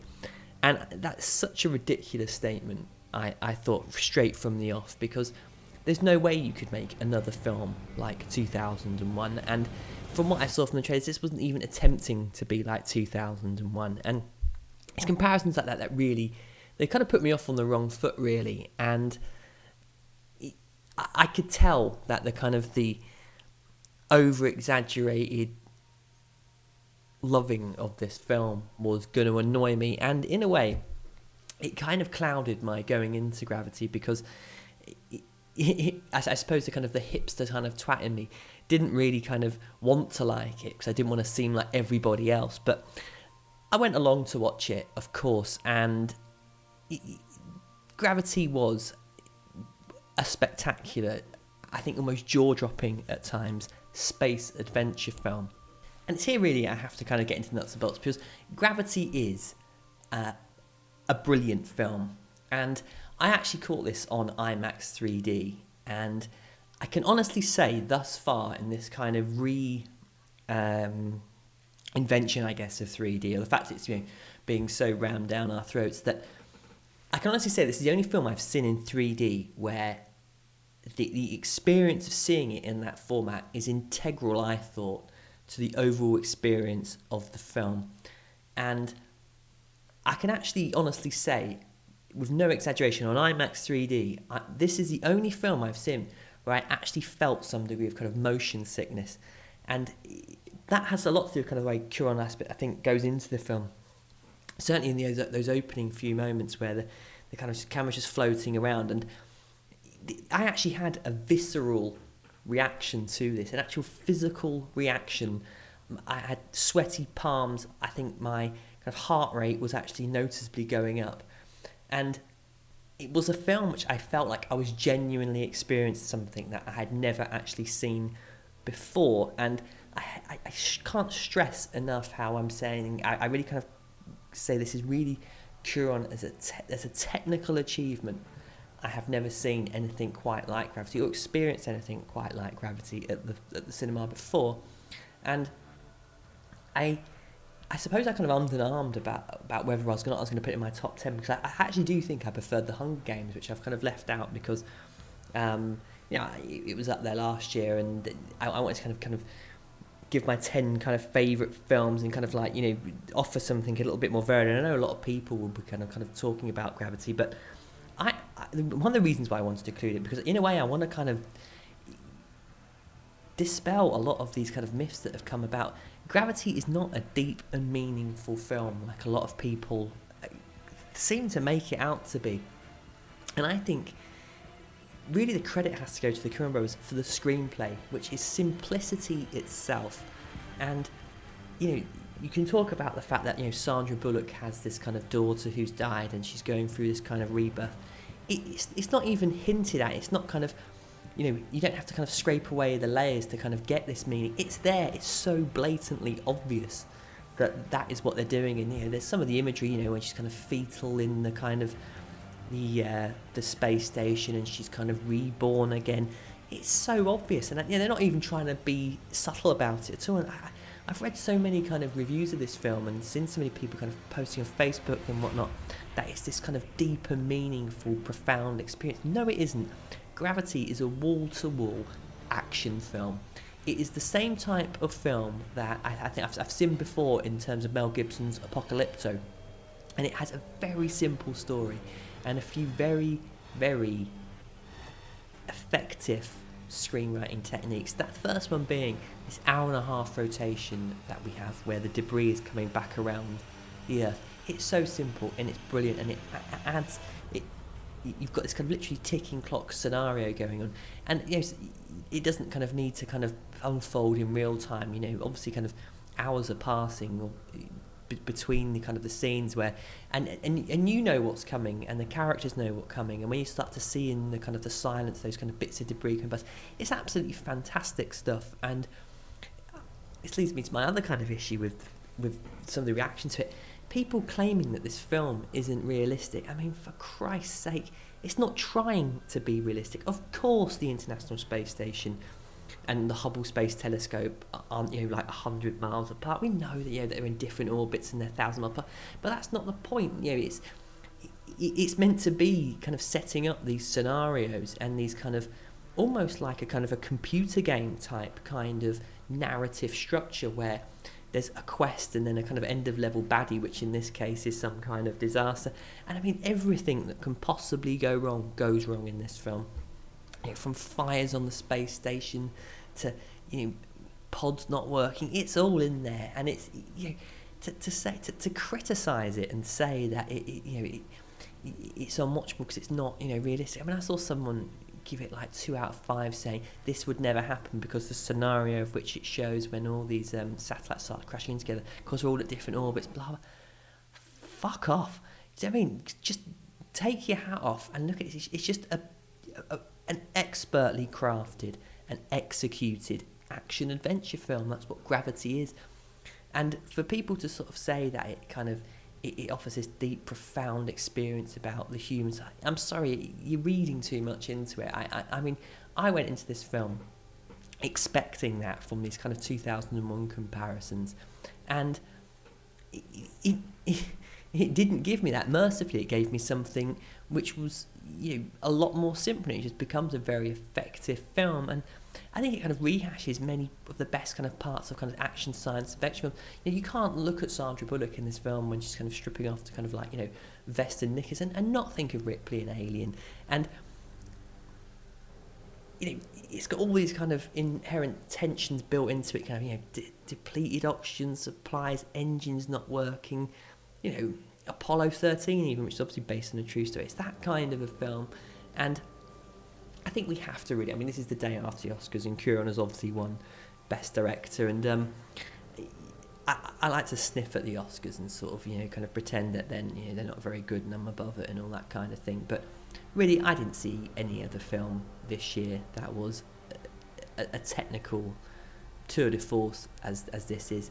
It is a stunning film, quite frankly, an achievement in film making and it's the little things. It's the pan into Sandra Bullock's helmet and the kind of the pan out. And we've seen this before with Cuarón, certainly in Children of Men. And I know a few people. I mean, I've gone back to that film relatively recently, and I, I think it's a modern classic actually. And he's a director who seems to kind of he, he kind of does what James Cameron does, I suppose, but without all the kind of the bombast and the kind of the uh, I suppose the kind of the publicity. He just seems to kind of go away and kind of make come up with these ideas and make this you know make make these things happen. Because by all accounts, you know, they're having to invent technology, and you know, Sandra Bullock was kind of kind of strapped up in a kind of gurney type thing and uncomfortable as hell for hours on end. You know, just to kind of slaving away to get this film, and the results speak for itself. I mean, like I said, I, I think the kind of the CGI in this. It's a film that could only be made in CGI age. It's a film that could only be made in the modern age of cinema. You couldn't have done this 10 years ago. You could have done it 20 years ago. It could only be made now. And in that respect, it's a very modern film, I think. And it kind of shows what you can do with all the technology that uh, is available to filmmakers. And that that's what I love about it. I, I watch this film and I think it's an incredibly inspiring film. The kind of the sheer hurdles that they must have overcome in order to execute it. But you, that being said as well, they don't neglect the fact that they've got kind of Sandra Bullock, who, who she's a fantastic actress. Sandra Bullock. I don't like a lot of her films, but you know she, she's not. She's no slouch, is she? she? You know she she can act, and in this, again, people saying this is like an Oscar worthy. No, it isn't an Oscar worthy performance. I don't think Cate Blanchett was in Blue Jasmine either, but this isn't a really kind of deep and meaningful performance. You know, she's just kind of. It's the fact that it's a lot more subdued than what we normally expect from Sandra Bullock, and it's, a, it's a, you know it's a serious film. It's you know, obviously kind of Clooney's there to kind of give some light relief, but yeah, it's very much her film, and uh, know, she, she's perfect in it. I thought she really kind of you know gripped me. Wanted her to survive, and it's, it's a strange thing, you know. I, I, talked about it when I was talking about Captain Phillips. You know, I couldn't get over the fact that um, I was, I was seeing Tom Hanks. I, I didn't have that with Sandra Bullock. I felt that this was a very she she felt like a real person in a very kind of horrible situation, and you know, it's an against the odds story, and it's a stunningly simple film told in one of the most technologically impressive ways.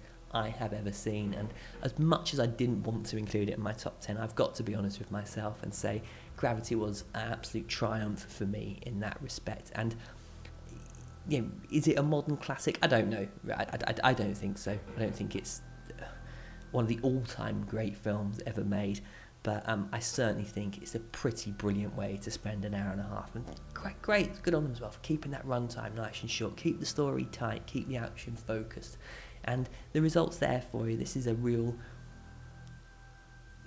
It's kind of film I can see myself just chucking on and kind of kicking back and enjoying for an hour and twenty. It's m- many, many times over. So, and now having just as well watched the Blu-ray. Um, yeah, this is the kind of the demo quality you want for your 3D television. So, Alfonso Cuarón's Gravity, a brilliant, brilliant, fantastic film. But my God, people, this is not the second coming of 2001: A Space Odyssey.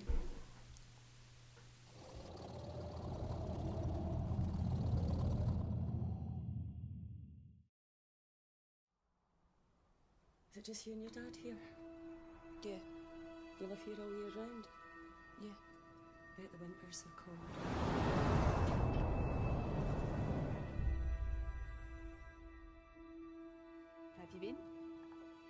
Surviving. You? I'm still here. Is he there? No, you're my first. Is your mum around, Cheryl? No, she left when I was four. My dad built this place for her. You want to go for a drive? I can't just leave whenever I like. Why not? Do you love me? She'll move your arms. Enough of you? Just let me hold you. Please. Where have you been? Home. Did you go anywhere else? No. I need you to stay.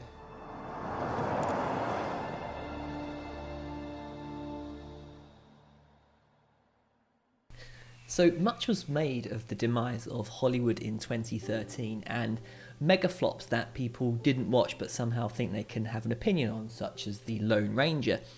And it's a boring, almost moronic debate that really serves no interest to me whatsoever, and the constant placing of Hollywood at the centre of the film world simply grows more tiresome by the year.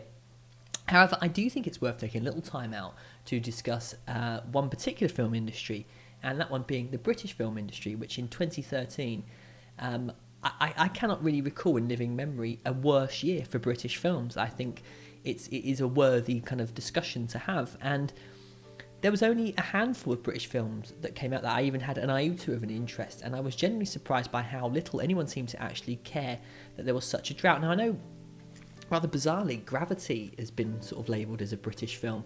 Um, I, would love to know the sort of the, the, the reasoning behind that. Um, you know, it was directed by Alfonso Cuarón. It starred two American actors. I, I, don't really see where the Britishness comes from. You know, it might have been made here, obviously, but um, yeah, I, I, think to say that Gravity is a British film um, is somewhat clutching at straws and. I don't think it's been helped really by the fact that distinct lack of British films that were getting kind of wider distribution. My local art house was bereft of any uh, most weeks, and you really had to kind of dig deep to find any. And it, it was one which this didn't play on cinema. I didn't catch it in its stretch release. I only caught up with it on Blu-ray. And one that did end up on my radar was Scottish-born writer-director Scott Graham's Shell. Now, the film is set in the Highlands of Scotland, where a young girl, the titular Shell, played by Chloe Pirrie, lives with her father, Joseph Mawle, running a petrol station come garage. And with mother long dead, the pair eke out a meagre existence surrounded by stunning scenery, with the occasional visit from passing cars. Some of the punters are regular, some outsiders, and Shell's life is completely cut off from normality with her father, he's the only man in her life, and and she has feelings for him which can only be described as confused at best.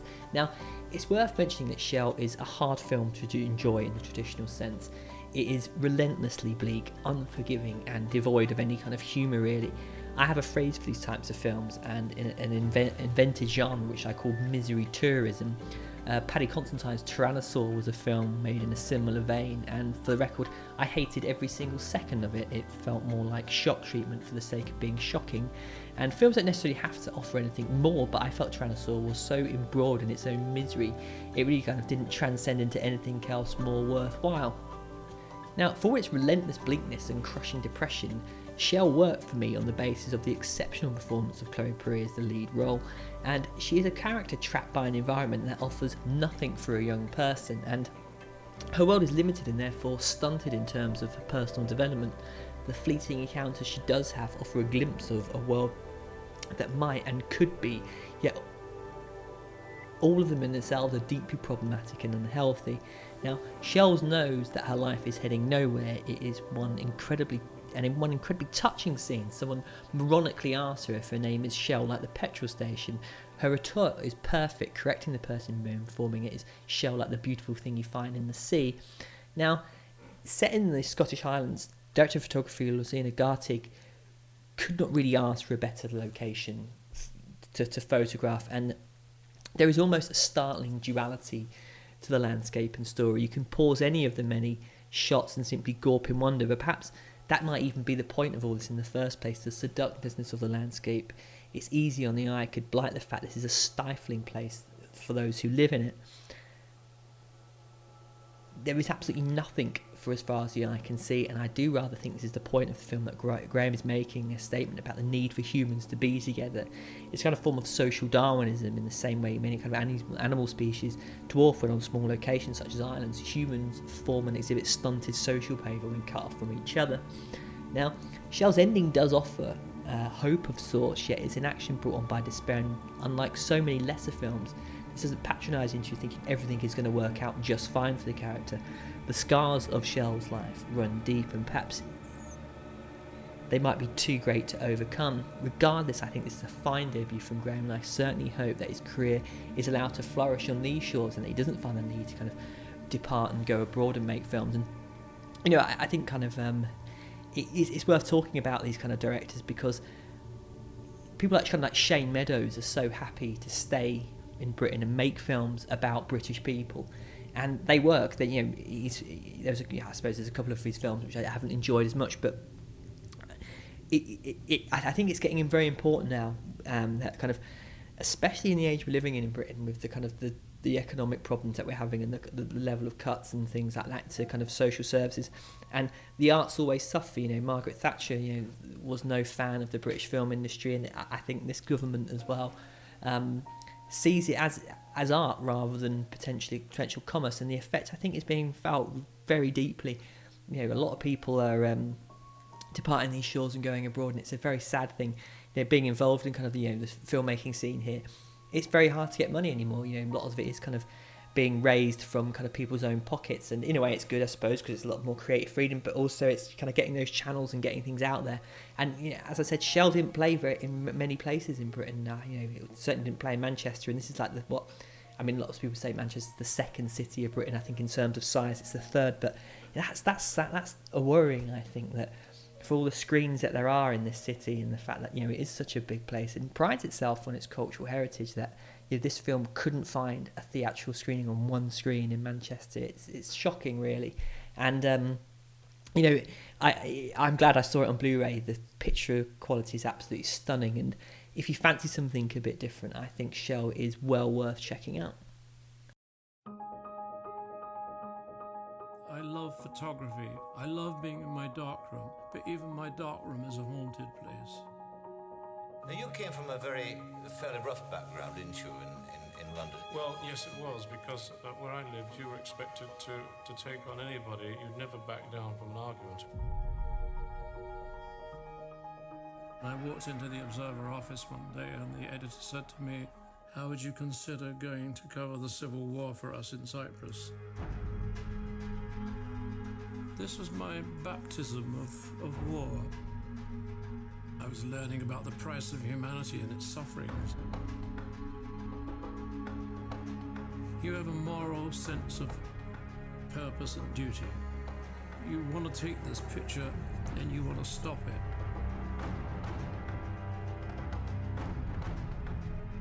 The end, I became totally mad, free, running around like a tormented animal. I've got to make sure that when they look at my pictures, if it's on a Sunday morning after breakfast, that it's going to hit them hard. There were many battles within my own mind before I got to these major conflicts. If he did his part, he wasn't going to be interfered with or rejected. Now you're totally controlled. You're never going to be allowed to take the kind of photographs I did in Vietnam. The whole uh, rule book has been rewritten. Photography is the truth if it's being handled by a truthful person.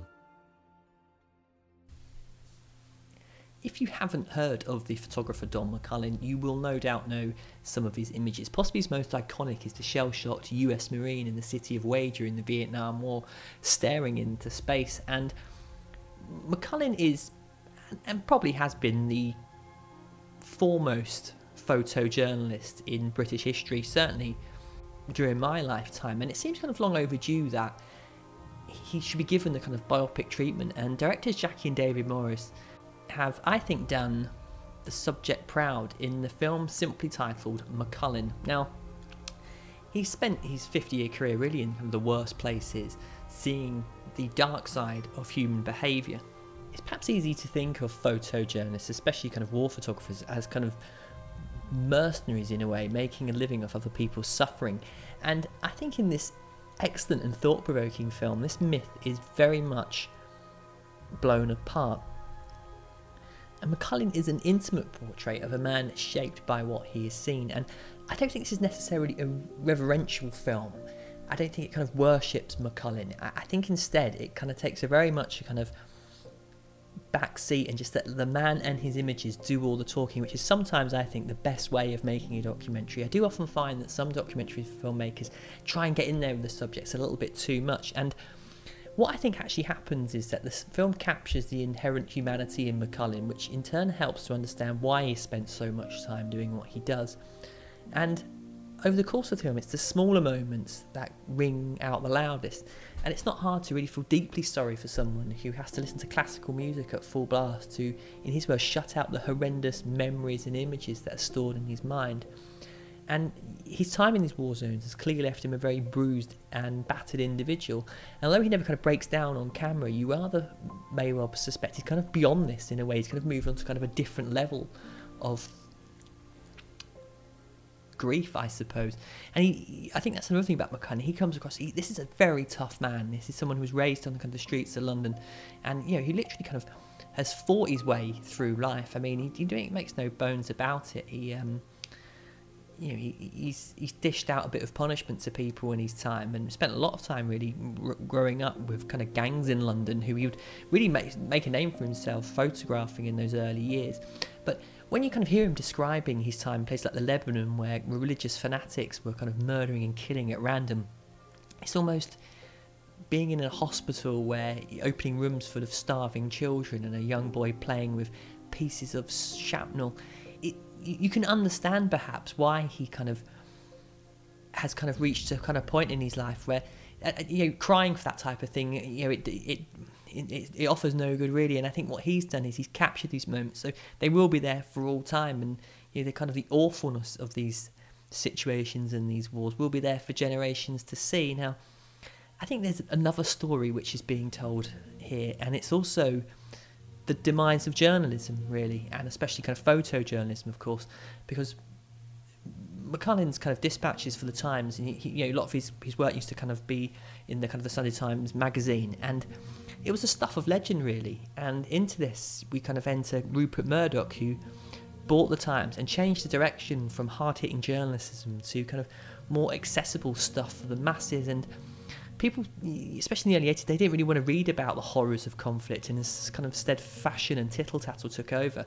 And the effects are all too apparent. You know, the last Gulf War played out like kind of an action film, complete with daring hostage rescues, grand acts of heroism, culminated in statues being tossed toppled and you know the president playing a role in Top Gun and it was the most sanitized war ever shown the, me- the media were handled expertly and the war was portrayed in exactly the way it want the powers that be wanted to. We didn't kind of it, it took years really for the kind of the truth and the horror of that conflict to start coming out. Now, and this is how really uh, the kind of the powers that be like to serve misery to the masses. You know, simplified. You know, despite all the killing, wars were shown as a kind of a jaunty outing. I, you know, I remember um, on you know, I think it was ITV.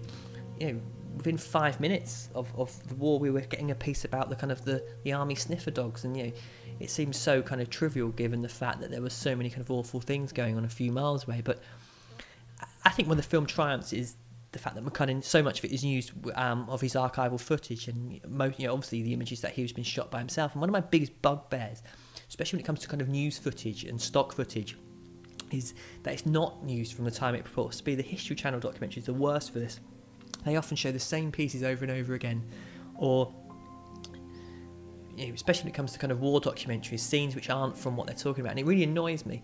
And in this, lots of the historical footage that is used, you can tell it's it's genuine, it's it's from the time, and it gives the film, I think, a real kind of air of authority, which certainly lacks from a lot of these types of documentaries. And when they kind of these kind of images are ju- juxtaposed with McCullin's photographs, you, you feel like you're kind of taking a journey back into time and looking at all these kind of war zones in historical moments. And it's strange because I felt a kind of pity for McCullin, and clearly there was something about this kind of world which made him go back time after time, and the kind of perhaps he became addicted to the revulsion that he was seeing. And the film does, I think, there's a part where he's in Vietnam. And there's an actual interview with him, and he looks completely lost. He looks like that Marine he's photographed staring into space. And he even says it himself. He was so close to to kind of going insane himself. And you know, this his life cost him you know marriages and relationships with his children. And I think his work is absolutely essential for people to see. It's a valuable record, you know, just how awful a species we can be. And there are not many people like McCullin out there. Um, you know, we're all photographers now. You know, especially you know, you know, in the age of digital SLRs, you know, we can go out and kind of take, you know, quick press, you know, press the button and take as many digital images as we can. I think kind of what McCullin did, he kind of goes back to an age where you know you had film and every picture he took had to had to matter, and of course it's a, a little bit, bit being about the right place at the right time, but it's also being able to in all that kind of horror, spot a moment of human understanding and feel empathy for the subjects that you're photographing. And if you look at his pictures, he, he captures moments in time which I don't think many other photographers would, would even know to get. And at the end of the film, when we see him kind of taking pictures of the British countryside, it's hard not to feel a sense of shame that this is a man, he should really be given greater honours. You know, he should be knighted, in my opinion. And I think this film is certainly a fitting tribute and was for me one of the best documentaries of the year.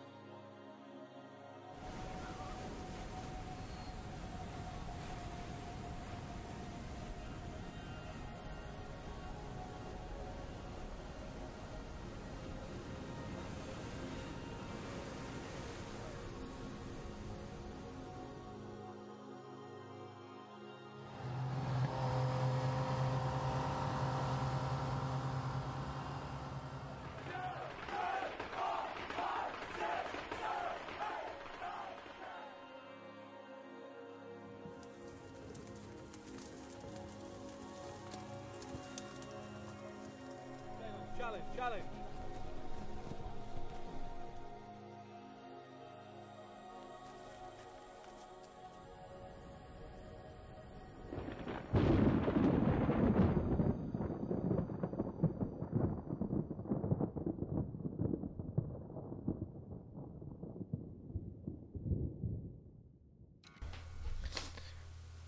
Okay, through a heavily filtered lens stands a young girl in a field with dogs running around her. We wait for the dogs to attack, they don't. The girl is trying to herd some horses as she shouts for her mother. Is it a dream? What does it mean? And where are this girl's parents? And welcome to the experience that is post Tenebrae Lux. Now, it is easily the most divisive of films I have included on my year's list, and it was one that I was torn whether or not to include because I'm not sure if it's crazy genius or total drivel. After its premiere at Cannes, the notoriously pretentious audience began to boo and jeer director Carlos Reygadas' work. It's the kind of response that made me hate that festival without actually ever attending it. Although, for the record, he did win the year's Best Director award, so at least someone there must have actually liked it. My colleague on the Master of Cinema cast, Joachim Thiessen, simply stated, fuck post Tenebrae Lux, which perhaps suggests Joachim was not a fan, which really begs the question, well, why do I like it so much anyway? Now, it's not an easy film, it is maddeningly obscure at times, and Reygadas' decision to film much of the film, or at least apply uh, effects afterwards through a kind of a strange kind of prism effect with the lens does get a little bit galling. That being said, I must have watched Post Tenebrae Lux on exactly the right day because I was mesmerized from it from beginning to end. The framing story is quite simple. Juan, played by Adolfo Jimenez Castro, is a rich businessman who gives up his city's life and moves his family to the country. There they live a completely different life. They are never quite sure what they have made a decision and now hope and what they were hoping to achieve from it. Juan is a sex addict, and in a series of flashbacks, we see him and wife Natalia Acevedo as Natalie taking part in a variety of different sex acts and clubs. Juan is totally unpredictable. At one stage, he, in a fit of anger, kicks his favourite dogs, injuring her badly, and then asks for help to control his anger. A growing sense of dread permeates this film, not helped by the appearance of a glowing red devil that walks through the house with what looks like a toolkit. You're never quite sure where dream and reality end, or indeed if there is any distinction. This is a baffling, often funny, uh, frankly terrifying film that doesn't seem to be particularly interested in spoon feeding you a coherent narrative. And it is, of course, quite frustrating. We are so used to having clear cut narrative, cohesive narrative arcs, and perhaps there's even an argument to be made for them being essential to film. However, post Lux eschews normal modes of filmmaking. Yes, it could be argued that this film is one gigantic incoherent mess that is so frustratingly obscure as to be awful, but at least it strives to be something different. It's also an incredibly beautiful film, filmed in a 4.3 ratio. Director of photography Alexei Zybek compo- compositions often resemble more expressionistic paintings. You're encouraged to look at the images and see the world differently, and it's very loosely based on Rader's own life and like any kind of timely recognition, often the facts and the small details become blurred. A half recalled moment in time is often the victim of manipulation to correspond with how we f- how we live our life now. My mother, for example, doesn't like to admit our family is not particularly close, yet she talks as if our childhood is filled with fun-packed family adventures. I, on the other hand, don't recall any of these moments she often talks about, and I've often thought, is this because I don't feel close to my family or my mother is trying to deny that we're not actually that close and trying to kind of retrospectively invent a happy childhood? Well, no, so say I didn't have an unhappy childhood, but I certainly seem to don't recall all these kind of great family moments that she does. And I, I dare say somewhere the truth lies in between, and that's the kind of type of feeling I got from watching Post Tenebrae Lux. It's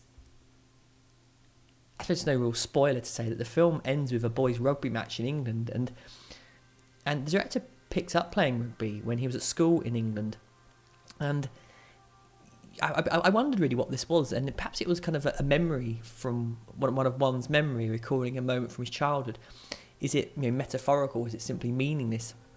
Given the fact it, it's in the film, I can take for granted it has to mean something. And if it is actually just in there, kind of flippantly, what does that make the rest of the film? And it, I guess that's what kind of where I, I suppose some people are going to hate it and some people are going to love it. I thought as an experience, the film was a triumph. It was frankly unlike anything I'd seen for quite a while. And whilst I was watching it, I was kind of, I was quite happy to kind of go along with it and not be so interested in the kind of, you know, what the film was or wasn't. And at two hours, I have to say this film absolutely sped past. I didn't feel it kind of dragged or anything like that. And as I said, I mean, really, I, I could have put the Hunger Games in, in this top 10 quite easily, but I, I wanted to kind of pick something which I think kind of left an indelible mark on me. And like so many of the films I've spoken about, this was certainly one that will stay with me. And I've gone back to it a couple of times, and um, yeah, I, I still really enjoy it, and I think it's quite an inspirational film for me personally. And I, I would, uh, yeah, certainly recommend trying to pick this up on Blu-ray. It didn't play anywhere in Manchester. I had to kind of, um, I heard about it in Sight and Sound actually, and then kind of picked up the Blu-ray the day it came out. And uh, yeah, it, it, really does the film justice. It's absolutely stunning to watch and a really haunting kind of soundscape as well. So if you fancy something a little bit different. Um, that will you know, might be the worst two hours of your life, but you, or you might be like me and kind of thoroughly love it. But post Tenebrae Lux. Oh, we said we were gonna stop. They wanted to see the ruins. Yeah, but should we wake him up? You know what, let's do? On our way back to the airport, we can catch him. Hmm? You know we won't. Yeah, probably not. And how did you two meet? We met about 18 years ago. We kind of, sort of fell in love. And a decade later, we ran into each other. No, no, no. You wrote a book, and I read about it and went to look for it. Oh, that's pretty romantic. If we're meeting for the first time today on a train, would you start talking to me? Would you ask me to get off the train with you? Of course. Well, this place is so full of thousands of years of myth and tragedy, and I thought something tragic was gonna happen. Still there? Still there? Gone. You never stop ogling girls. I don't ogle girls. I make love to them with my eyes. Oh, wow. I'm stuck with an American teenager. I feel close to you. Yeah. But sometimes I don't know. I feel like you're breathing helium and I'm breathing oxygen. What makes you say that? I wanted you to say something romantic and you, okay? You are the mayor of Crazy Town. Do you know that? You are. This is how people start breaking up. Oh my god. I assure you, that guy you vaguely remember the sweet romantic one that you met on the train? That is me. Why am I finding myself Yes. so Let me just see attracted Ian. to this woman?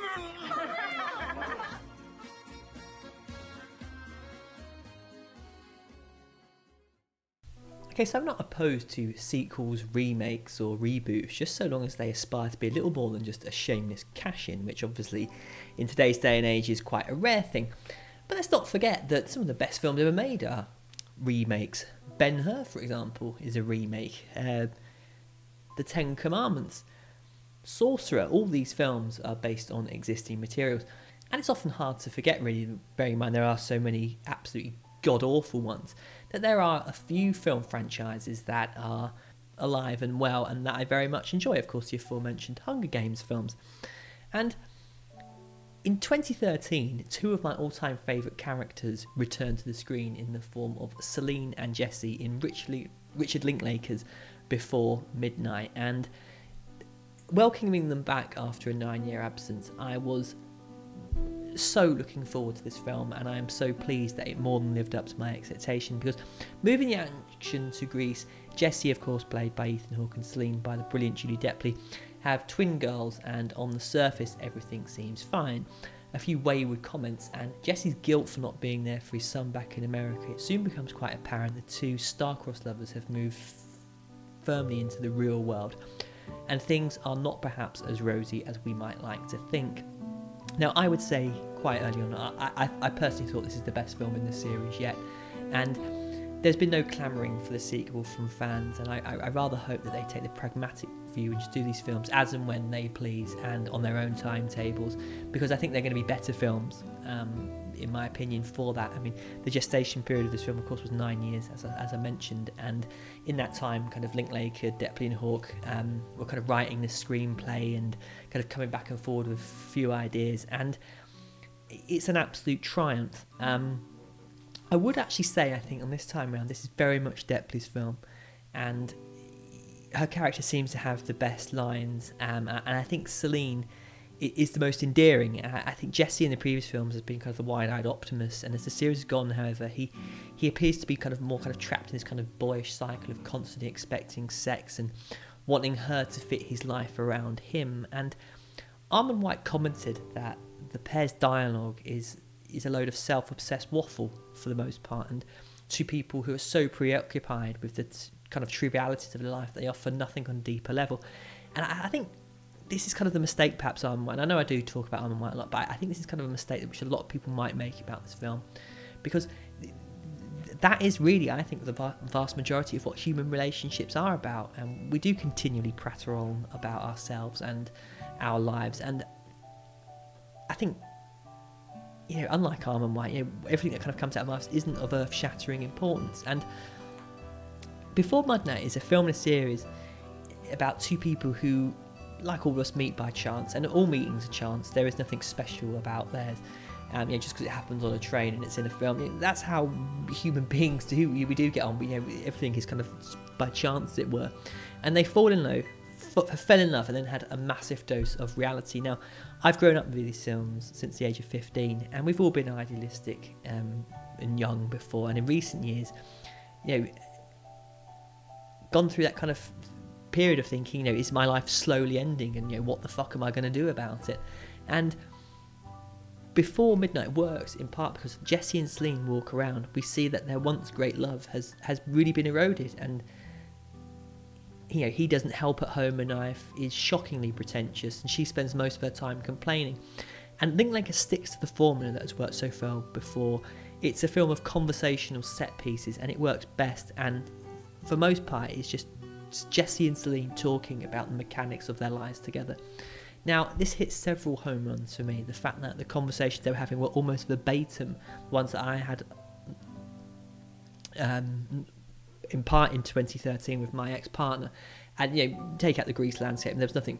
You know, we were doing it in the confines of a house, but you know, take out those kind of Greek landscapes and the situation, the, the, the dialogue it really resonated with me and you know the fact that the film is obviously set in Greece and it does look incredible I think just really kind of added to this film's kind of charm and familiarity for me. Now, this was definitely, I think, of all the films, the easiest on it. And you know, they do pick good locations. They come Vienna, Paris, Greece. You know, it's you know, it's the very best Europe has to offer, really. But there's something about I think those Mediterranean countries where everything almost seems to take place in its own time. As Jesse and Celine walk around, the romance and the history almost contradict the brutal honesty of what they're actually talking about. This should be the kind of place they should be falling in love, not falling out of love. And uh,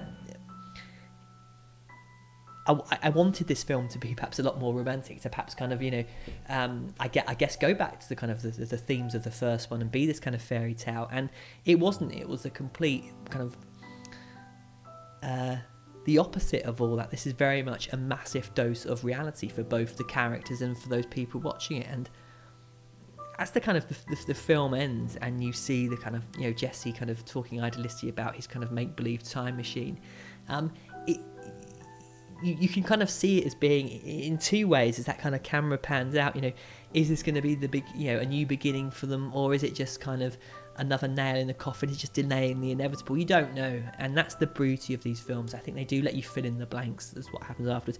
I hope we get another one. Um, and what I love about them, and all three of them, is the fact that these films never feel forced. The drama is never kind of rammed down your throat, and the action seems completely organic, with Linklater just letting the scenes unfold in their own time. And Before Midnight is arguably the most honest of these films so far. Um, I think the, t- the previous two were for the romantic, and this one's definitely for the realists. And you can sympathise with both Jesse and Celine. There is a nagging sense that both want more, and one final fling of youthful enjoyment. And the reality is, with kids and careers, these days are long gone. And as the camera kind of moves away and they're desperately trying to make sense of their lives, I hope this isn't the last that we see of them because this is one franchise that I hope goes on and on. And you know, it, would be so interesting if we were to kind of follow these films, you know, through to kind of Delpy and Link Lang, um, sorry, Delpy and Hawks, kind of, you know, 70s, 80s. And you go back as well, and this is the other thing, I, watched the, the other two films leading up to this, and you look at how young they look in that first film and then how old they look now, you know. Judy Delpy, you know, she's, you know, she, she's skinny as in this, and skinny as in the first one. This, year, she's put on a few pounds and that kind of thing. But that, that's what happens, you know. I yes, I, I, saw some pictures of myself the other day and I thought, my God, you know, I'm 34, I've got grey hair. I went grey when I was like 24, but I looked at myself when I was like 20 and I was like, oh my God, what happened to that person?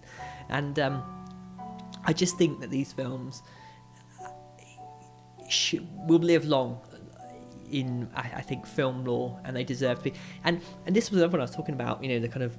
Um, kind of the box office. And th- this film didn't perform perform that well here, and there was an, an expectation amongst kind of independent cinemas or the kind of the smaller chains that before midnight would be a kind of um, I suppose a kind of a bit of a you know, a, a, box office smash for them. And unfortunately, well, fortunately in a way, but we had a great summer in 2013 in Britain, and it was pretty beautiful.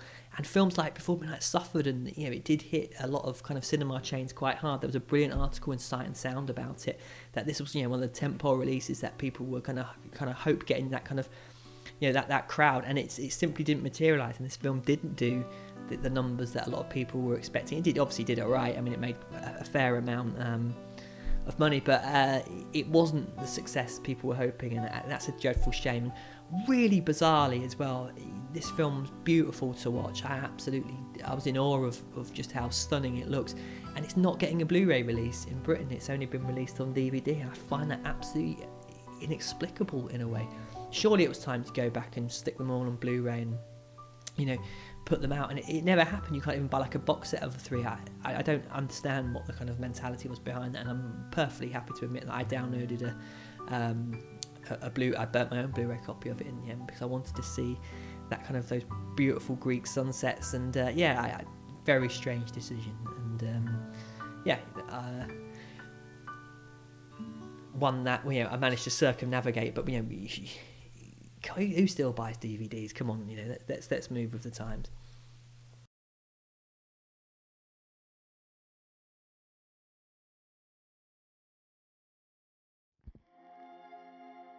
This is the Cloud Atlas Sextet. I doubt there's more than a handful of copies in all of North America. But I know it.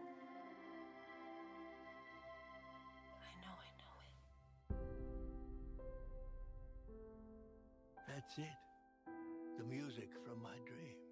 There are whole movements I wrote imagining us meeting again and again in different lives, in different ages. I can't explain it, but I knew when I opened that door a powerful deja vu ran through my bones. I heard it in a dream. It was in a nightmarish cafe.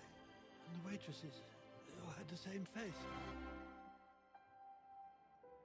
No reason to hide. I know you uh, are Sonmi 451.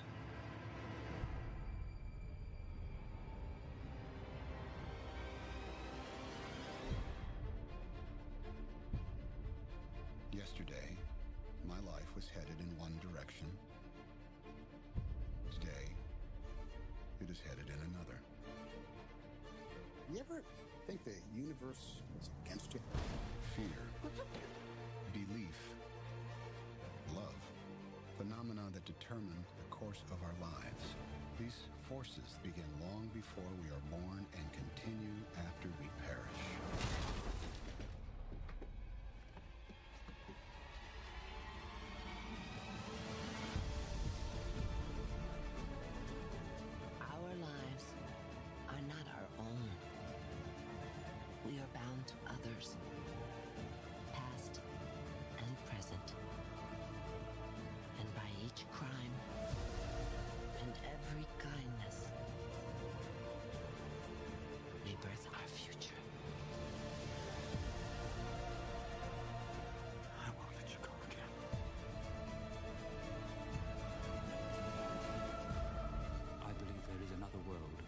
Us, a better world.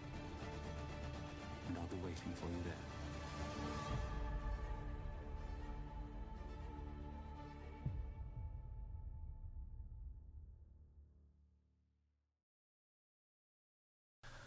Okay, so I can openly admit that my favourite film of the year might be something a little, little bit contentious for many people, and I will preface by saying that I am fully open to the idea that people will hate this film. However, they are completely wrong, and I have no interest in hearing why they don't agree with mine.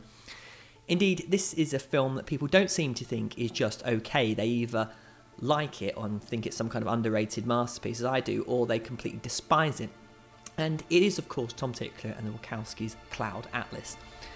And just to clarify, Lana Wachowski is a she, not an it, not a what, not a uh. She is a she. So just get that off my chest. So why Cloud Atlas anyway? Well, before I begin, I must really talk about D.W. Griffith's Intolerance because I feel there is kind of similar territory between these films. Now, bar none, this is one of the most incredible pieces of cinema ever made. It is truly jaw dropping, staggering, in fact, in places. It's also one of the dullest, most unengaging, frankly sleep inducing pieces of cinema I have ever seen. I don't care what people say, how beloved it is by some. Intolerance is a three hour lecture, has the rare effect of making a minute seem like an age. As a piece of narrow cinema, I hate it. As a visual technical marvel, it is staggering. Now, Cloud Atlas may not be as technically innovative as Intolerance, but it is, in my opinion, ridiculously as impressive. But my rather contentious view on Intolerance could easily be levelled against Cloud Atlas because I wouldn't say it's a resounding success. Some of Cloud Atlas is outright awful, in fact, but for me, it deserves huge amounts of praise for its sheer vision alone. Which isn't to say I'm giving it an A for effort in some kind of patronising, pat on the back way, quite the contrary, in fact. In one minute of Cloud Atlas contains exactly a thousand more interesting ideas than 99% of all the films released over the past five years. Now, of course, I'm making that statistic up, but of course, 95% of facts are. Now, David Mitchell's original novel was called unfilmable, and I don't really like this term because nothing is unfilmable. The key factor is can it be made into a decent film? And I think studios agreed with this view in many respects because Cloud Atlas was not produced by Hollywood or any other major studio. Every single dollar of its 100 million budget came from independent sources, making it the most expensive independent film ever produced. And it's it's easy to see why. If you're a studio executive, you would risk you, you wouldn't want to risk your reputation backing a film that, in order to work, would require at least a three-hour running time. Was from a cult classic novel that many people think is a new age piece of garbage. And let's be honest, it has a very niche appeal. It is essentially everything that isn't multiplex friendly, which is perhaps in a way explains why I like it so much.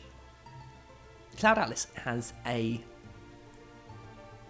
ensemble cast and various narratives and genres spanning hundreds, if not thousands, of years. All of these various stories are linked by a variety of recurring themes through the ages.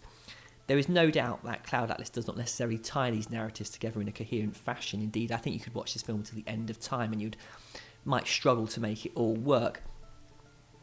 However, anything that gets the brain working like this, I think, needs to be celebrated because Cloud Atlas, I think, is a film that's made by people who love film and who know cinema, and it isn't some easily kind of digestible piece of fluff that you can consume and walk away from in a blink of an eye. I've seen it three times now, and each occasion take away something new. As a viewing experience, it kind of reminds me of something like Baraka, and you very much take from it what you put in. You might think it has multiple meanings, you might think it has no meaning, and I think though with a little bit of investment, it does reward you on an emotional and to a degree intellectual level as well. I read one review that stated the film was offering some kind of alternative religious experience, and this was profoundly anti mankind. Now, I don't share that view in some regard. I, I certainly don't think it's an alternative religious experience, but I think I could see why people would think that. And really the central core theme of the film is mankind repeating the same mistakes over and over and it despite kind of having quite, I suppose a kind of happy ending I don't think it really kind of suggests that anything particularly has changed and as a species I think we do repeat the same errors over and over again we we look at the past with horror at the likes of the Holocaust and you know at present you know the First World War but and then of the various horrors of the medieval conflicts. Yet in reality, those types of things still occur to this day. You know, g- genocide is alive and well, oppression, and it's estimated that there are more people in forced labour, i.e., slavery, than at any time in history. We've learned nothing in terms of economics, and since the last economic disaster, haven't implemented any legislation to stop the same thing from happening again. Which is why, when the film asks, know, why we make the mistakes, same mistakes over and over, I think this is kind of quite a pertinent question and you know, let's look at some, you know, take one example. at present, 97% of scientists agree that the world is heating up through man made fossil fuel use. Yet, there's an idiot belief that the 3% who say it's not man made are given a ridiculous, inordinate amount of press coverage and, frankly, have the money to back up their stupid hypothesis because most of these kind of that, that 3% are scientists that are paid for by religious organisations and large corporations and you know, climate change isn't some kind of conspiratorial pie in the sky nonsense. It's, it's a fact and it's slowly killing and destroying our planet. Yet, as a species, we're not really doing much to sort it out. And I, I dare say, in a few hundred years, the world we'll look back at you know at now as being the, you know, the turning point. And you know, we didn't learn our lessons. We haven't learned that we need to kind of take care of the earth. And I, I think that's the kind of the, the territory that Cloud Atlas goes into, and it it might not be comfortable for a lot of people.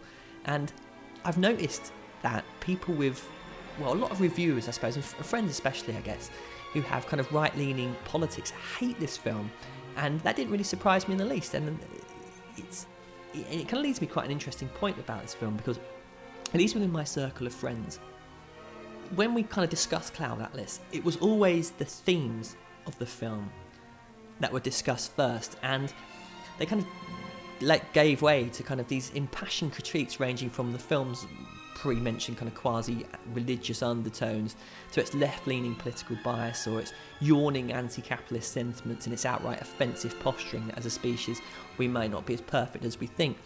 And no one ever talked about the directing, the acting, or the music, or any of the film's technical aspects.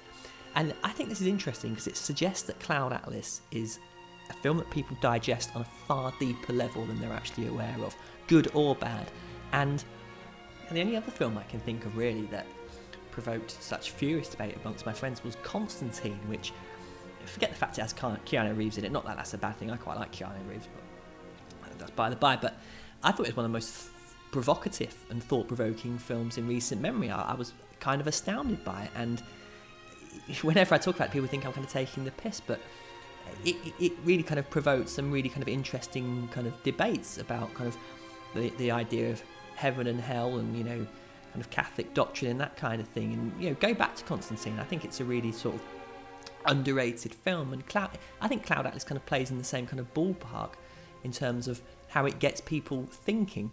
And I guess watching it again, you know, the tonal shifts of it can be a little jarring from kind of slapstick to science fiction and to, to 70s thriller. Uh, it's yeah, I saw the DNA of Blade Runner, All the President's Men, Snatch, even Master and Commander, to name but a few. And the more you watch it, I think the more subtle and clever the tonal shifts and the filmmaking language becomes.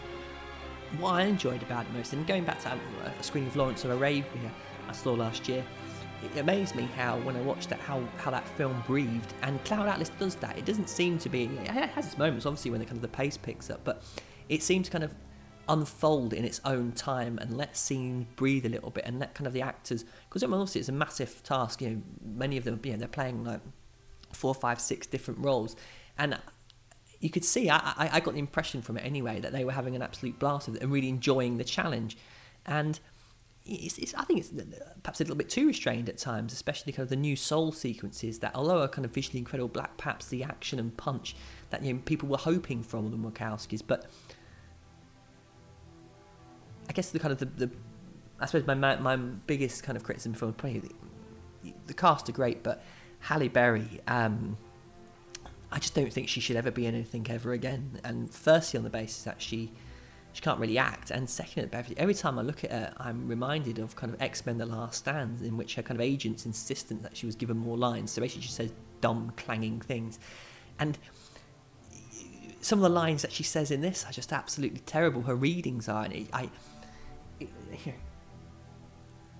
I just wish we could kind of, um, yeah, get get her out. Really, I guess that she does kind of hold the film up, and she, her character is so important that she can't really not. You know, and her character is so important to the film that she, she's one of the main ones. And yeah, I was. Uh, that, that was, I suppose, I guess the biggest jarring moment for me was having her in it. But it was good to see kind of Tom Hanks as well having some really meaty scenes, I think. And I, I, you know, I kind of enjoyed the fact that we got so many different types of Tom Hanks playing a real baddie as well at times. And you know, many people said that in the Road to Perdition, this was kind of like a darker film for him. And um, here he was playing a genuine, genuinely playing a few really genuinely evil, mean people, and it's quite good to see. I think Tom Hanks in that because I, you know, I, I you know, going back to Captain Phillips. Um, he's, he's very dependable sometimes, and I think with that kind of dependable nature, sometimes I find his films a little bit boring. But Hugo Weaving, of course, is evil incarnate through, and he, he, here he might as well be Agent Smith Orbit in name, and it's a shame because although I enjoy evil um, Hugo Weaving, I uh, I'd like to see him kind of crack a smile occasionally that doesn't well crack a smile that isn't instantly be followed by him trying to kill someone but for such a weighty film, I don't think Cloud Atlas takes itself too seriously either. The nursing home subplot, although it was fun, um, I guess it it, it it, has that kind of Phantom Menace type kind of jarring tonal shift to it. And I, I, you know, I don't like comedy very much. I don't like comedy films very much. And when I was kind of watching uh, these these moments, I was thinking, yeah, this is kind of fun, but I could I could. It was certainly one part of the story that I could certainly do without. But overall, I think Cloud Atlas is going to be a film that's going to take some time to resonate with audience, and sometimes it's you know it's a good t- it's a good thing when a film comes out and people don't sort of tend to kind of pick up on it right away because I guess it gives you that kind of smug kind of satisfaction that in a few years when people were saying this film's a masterpiece, I can literally go back I can go back to it and say, well, I kind of saw that from day one. And interestingly enough, I saw Cloud Atlas around about the same time that I sat through the Borefest that was Man of Steel. And when I was watching Man of Steel, I asked myself, you know, what is the really the appeal of this film? You know, it's a glossy remake of Superman 1 and 2 with a series of ear-splitting fights clearly so fake to take away any kind of dramatic impetus from the film and as the film as it crawled on to its entirely predictable ending I thought back to Cloud Atlas which I'd seen before and I'd left the cinema that day genuinely amazed by what I'd seen, and at first I tried to kind of articulate my thoughts in the form of a show, but I think I was unable to, and I wrestled with the imperfections of it and the like, kind of the obvious areas for the kind of internet nitpicking, you know, the, the makeup, for example, and things like that. And I was almost embarrassed that I liked the film so much, and and the more I began to realise that Cloud Atlas really it's it's a rare film that isn't made for the kind of smartphone generation. Now I'm guilty of this myself. I sit at home kind of tweeting, sometimes I watch updating Facebook or make some remark or the other. And when I saw Lawrence Arabia on the big screen for near on four hours, I simply sat there spellbound. And here was a film made to be watched free of interruption, to be digested slowly, that virtually demands to be rewatched over and over, to pick up the kind of the most subtle layers and, and nuances. And Cloud Atlas is a film that's made in very much a similar way. And I think that's kind of Man of Steel with its you know, fight scenes and bang, bang, bang off all the time. And it just gets to the point where